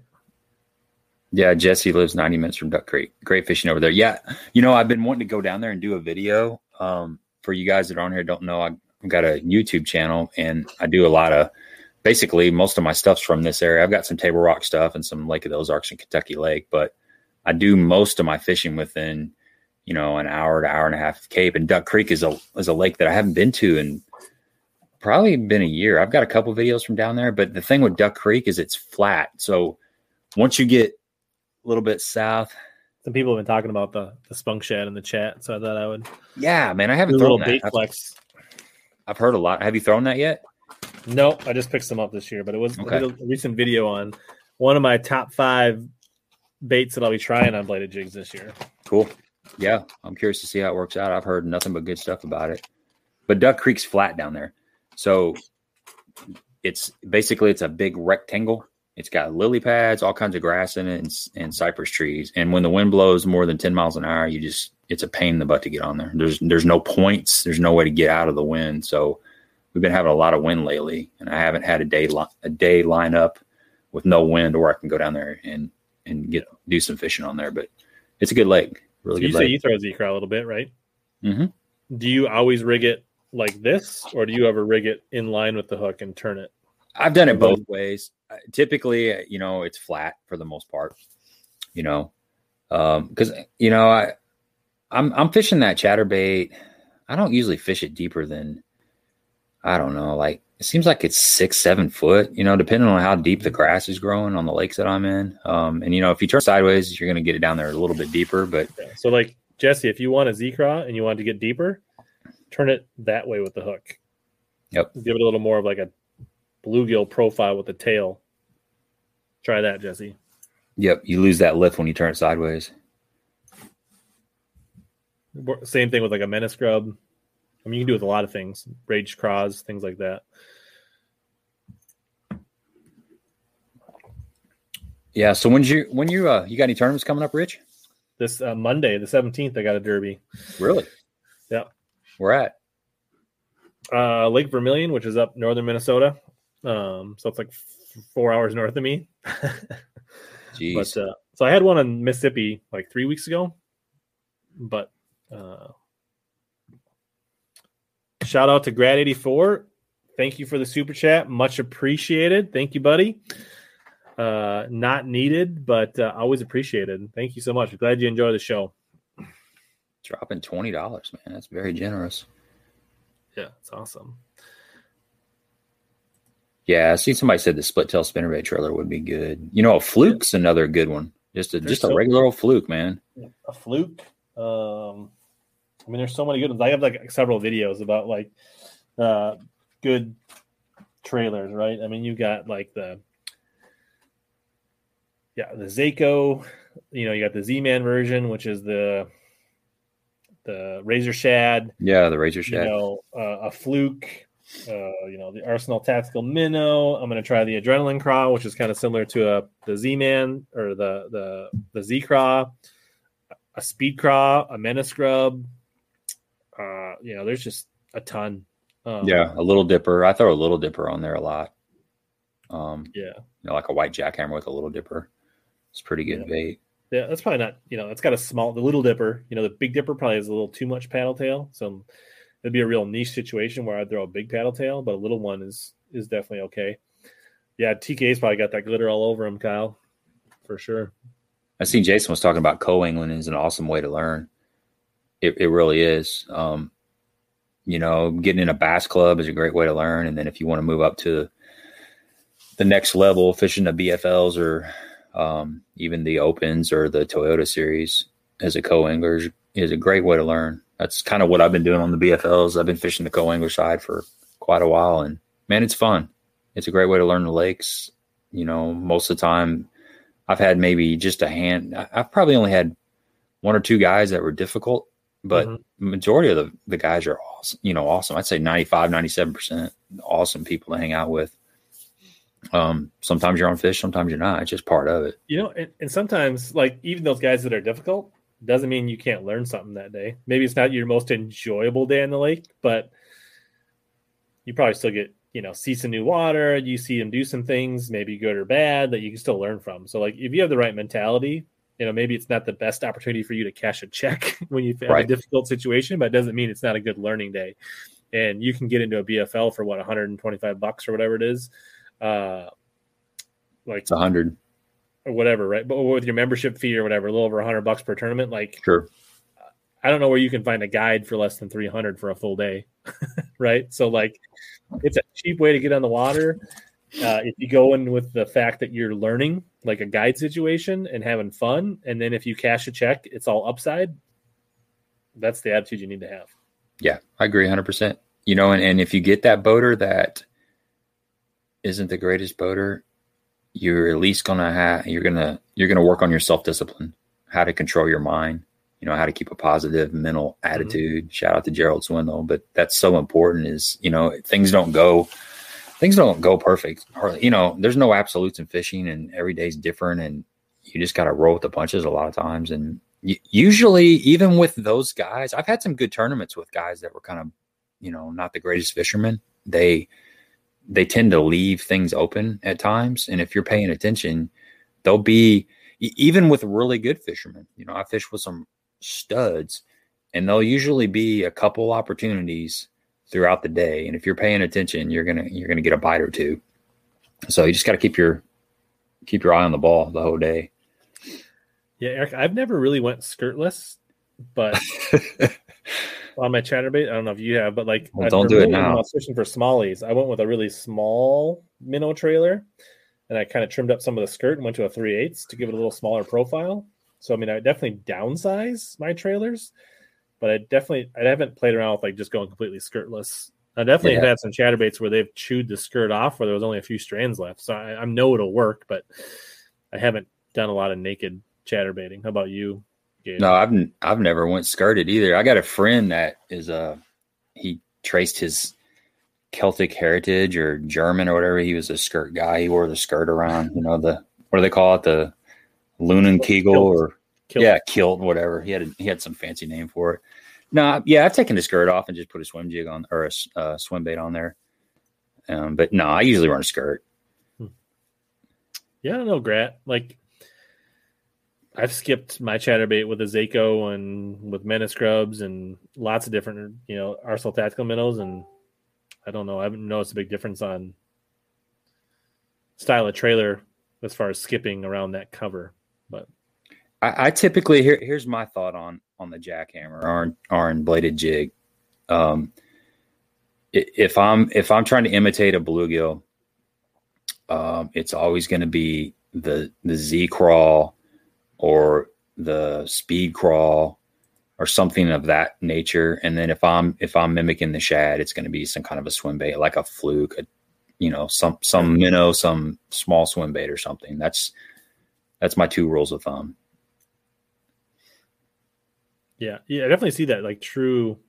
Uh, so JP says skirtless is good in heavier grass. And I do definitely see in the redfish, people go skirtless a lot. I mean, it definitely would work. Um, much appreciated, Tim. That's awesome. I got plenty, but just in case the pike eats one this weekend, we will have a backup. yeah, appreciate it, Tim. You've been around. You've been on the channel a lot. I appreciate you just hanging out and being active. And the dono is just over the top. So that's awesome, dude.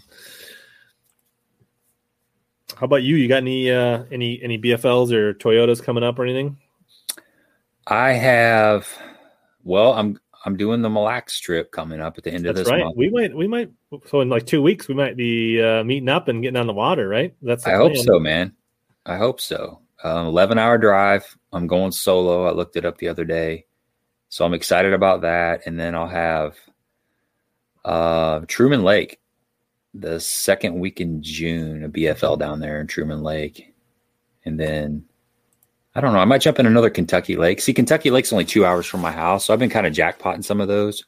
Mhm. Just kind of, if, if I can get off, I'll go down there. Just, I've been kind of doing like a suicide drive in the morning. Like the last one, the tournament started at, what was it, at six? I had to leave my house at like 10 till 3 a.m. So I had to get up at 2 a.m. I drove two hours, met my boater at 5. Tournament started at 6, fished till 3.15, stayed around for the weigh-in because I got a check and he, you know, I finished 20th. Mhm.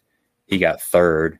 So I got some video of that. I wanted to get him get some video of him going across the stage and stuff. And I got back on the road at like 5:30, got home at 7:30. So that's kind of how I've been playing those Kentucky Lake BFLs just to save um, the lodging. You know, instead of paying 80 Mhm. bucks for for lodging, I just drive down in the morning. So I got maybe a couple of those coming up too. I don't know. Those are fun. Yeah, I, I might you know jackhammer, but I might also just go like two or three customs or two or three uh, clackens. But uh, we'll see. Uh, I definitely did. So I went to Smith Mountain from the. I was out on the Outer Banks. We drove four and a half hours, and then we fished for eleven hours on Smith Mountain Lake, and then we drove four and a half hours back in the same day. So it's hardcore. I ha- I kind of have a loose rule where I like to f- be able to fish twice as long as my total drive time. That's a rule Sure. of thumb. hmm, yeah, But four and a half hours is is that's a that's a drive. so like you're talking about. So it's eleven and change to Mille Lacs from your house. Yeah. Yep. So that means my house is about eight and a half, nine hours To Mille Lacs or to to your from your to- house. okay. Okay, that's cool. Yeah.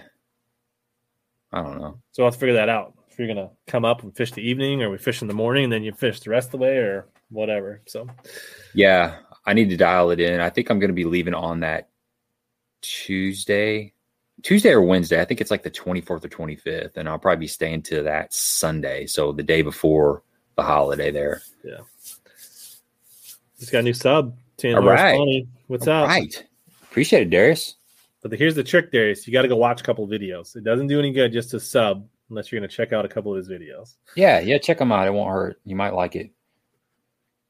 Um, I dropped a pretty good one today, man. Um, just had a day over there at Cedar, and I was just talking about um, just the post spawn. There was a cold front moving through, and just kind of making some adjustments. You know, I went over there wanting to throw an S wave or a glide bait. That's one Mhm. of the one of the baits that I'm wanting to get some more confidence. And I threw it for an hour in in areas where I thought I could go through with a swim jig and catch fish, and I just wasn't getting any response. Well, I figured out that the fish had kind of moved out. That front was pushing through, and the air temps were dropping.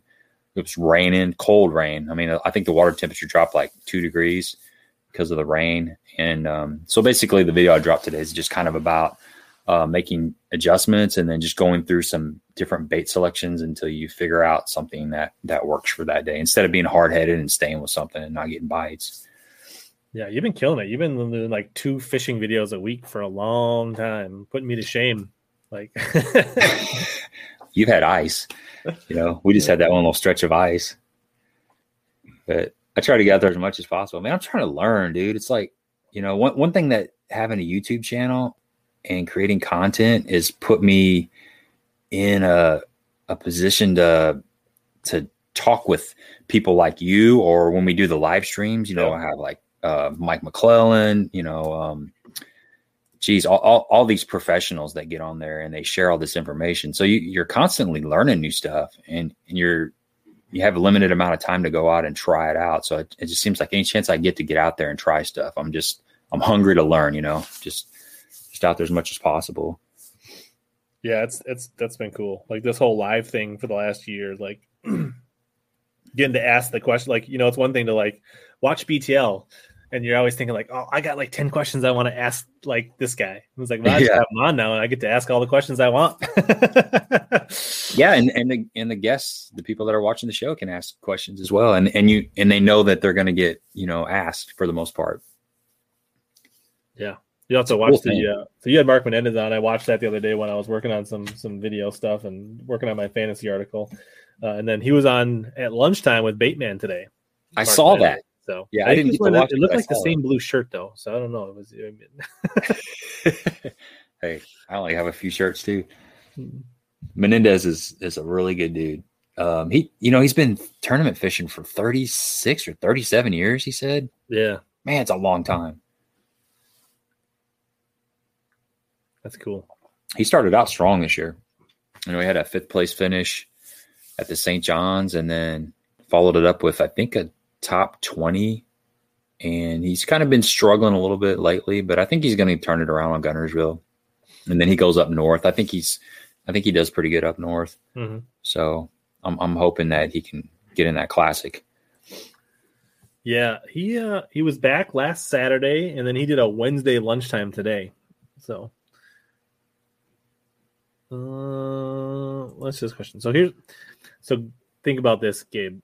When you come up, what kind of fishing do you want to do? I mean, obviously you're gonna go a bunch of smallie fishing with Ron, but like when you're down by me, what's what if you could pick a bite or two? What kind of bite would you want to get on? I want to do that. I want to experience that little hair jig. Well, well, you're gonna get all kinds of that on Lacs, but I'm saying like Okay. down by me, which is probably mostly largemouth. Like, what kind of bite do you want to get on that you don't get on back home? So you got you'll have a lot of grass, We can find grass if you want grass. on grass. Hmm.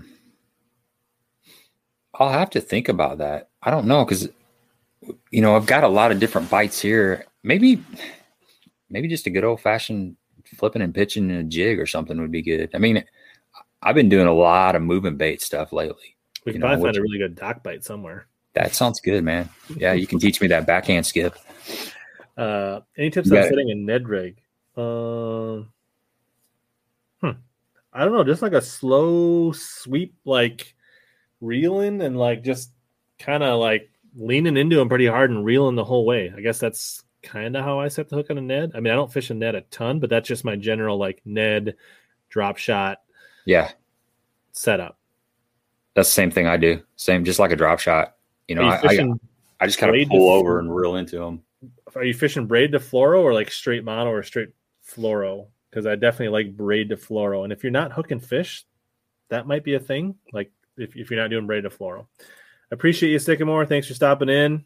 Uh, we won't be going too much longer. Hopefully, you get out fishing tomorrow. Uh, could be a frog bite. Depends. So it's going to be really like it could be almost post spawn up here by the time you get here where I live. But like Frog- when you get up to Mille Lacs, the smallies will 100% be on the beds. That's what Ron said. I just talked to Ron today. Yeah. He's been there since last Tuesday, and he can't fish. I think the opener's Saturday, Friday or Saturday, but he's been looking at them, and he's like, "I think when you get up here, we're going to be full blown this spawn." Saturday, the 15th. Okay, yeah, he said, "I think you're gonna when you get here, you're gonna be right in the middle of the spawn." You're going to see a lot of bass boats on the weekend. Okay, Braid to eight pound fluoro, and then I guess just make sure you're not fishing too heavy of a rod. I'm fishing like a medium, medium light, fairly slow action Dobyns spinning rod, seven foot. So that would be the other thing. Make sure you're not fishing too stiff of a rod. right. You got an extra Dobyns rod? You can definitely try some out when you come up. Yeah. I'd like to, man.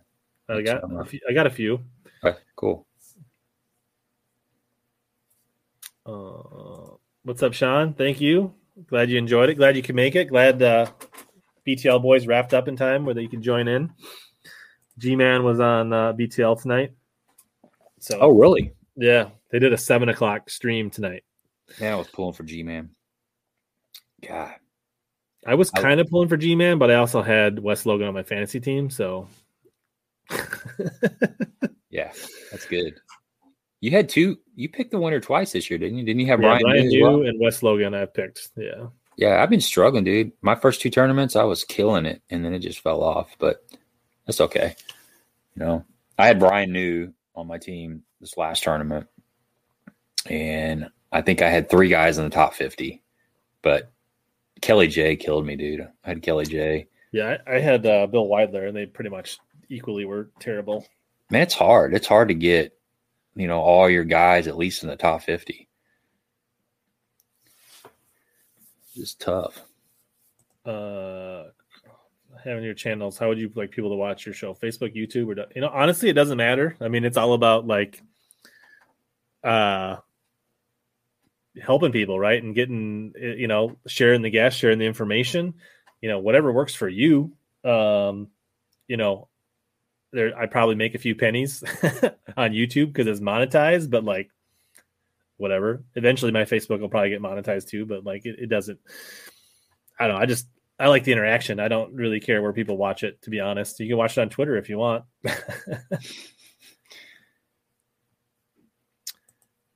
yeah, I you know when Mueller caught that big one, um I thought he was gonna for sure. Like I thought he would get that call. Like it was really weird watching the Neely Henry at I was had it on at work while I was working in the office that day.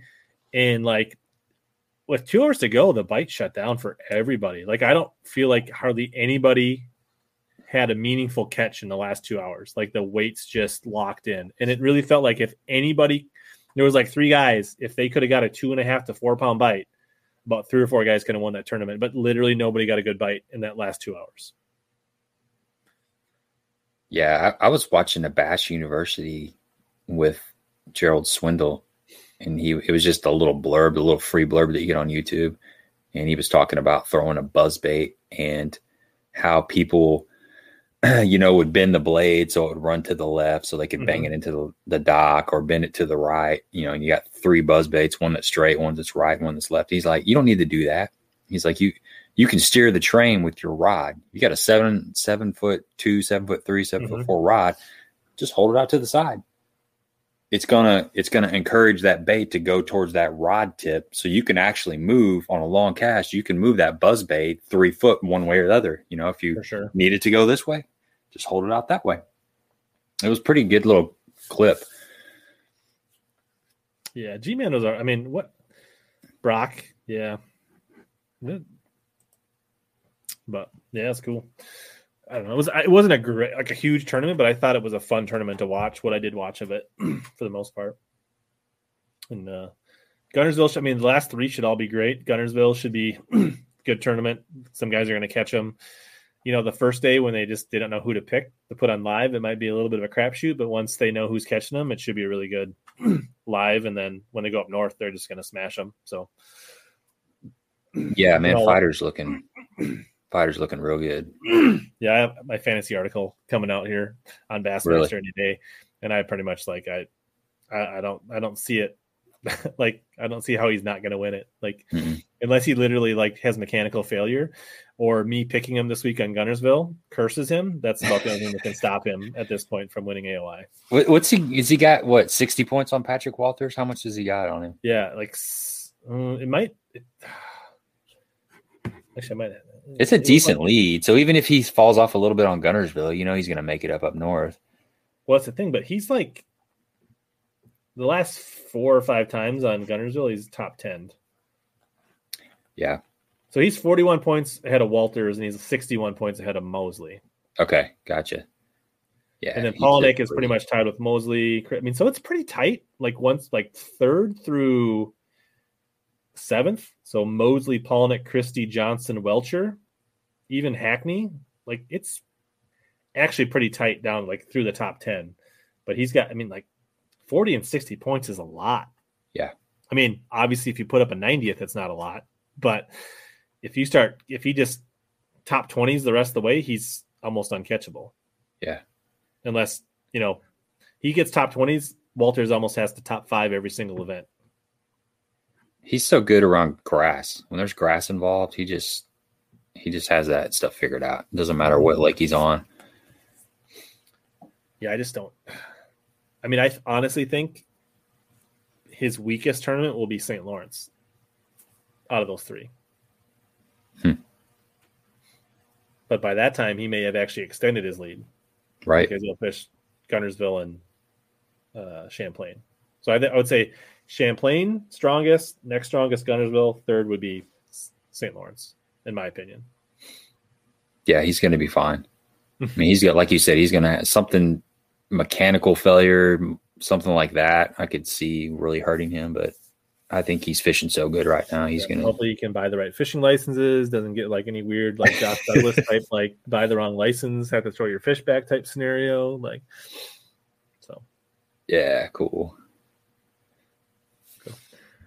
Well, dude, I think I'm gonna wrap it up. We're a little over two hours. Um, you and I can talk offline about when you're coming up here. And uh, but uh, if you guys haven't checked out Gabe's channel, Tin Horse Monty, especially if you're like in that central part of the country and you fish like Missouri, Indiana, Kentucky, Illinois, like he does a lot of stuff that should apply to what you do. So definitely worth a worth a worth a watch of a couple of his videos. Yeah, man, come check it out. And uh, Appreciate you it. guys got here late. Watch the replay, YouTube, Facebook, catch the podcast, uh, search Hellabass. Um, otherwise, uh, always here to help you guys catch more big bass and suck less. It's only a kick, a jump, a block. It's only a serve. It's only a tackle, a run. It's only for the fans. After all, it's only pressure. You got this. Adidas.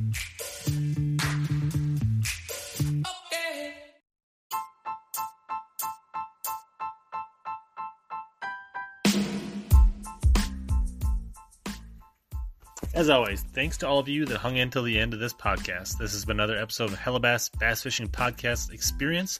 Please consider sharing this with any of your bass and buddies and friends. This is the best way for podcasts to grow is through word of mouth. Also, don't forget to search Hellabass on Instagram, YouTube, Twitter, or just about anywhere else so that we can connect in more ways. As always, here to help you catch more bass and suck less.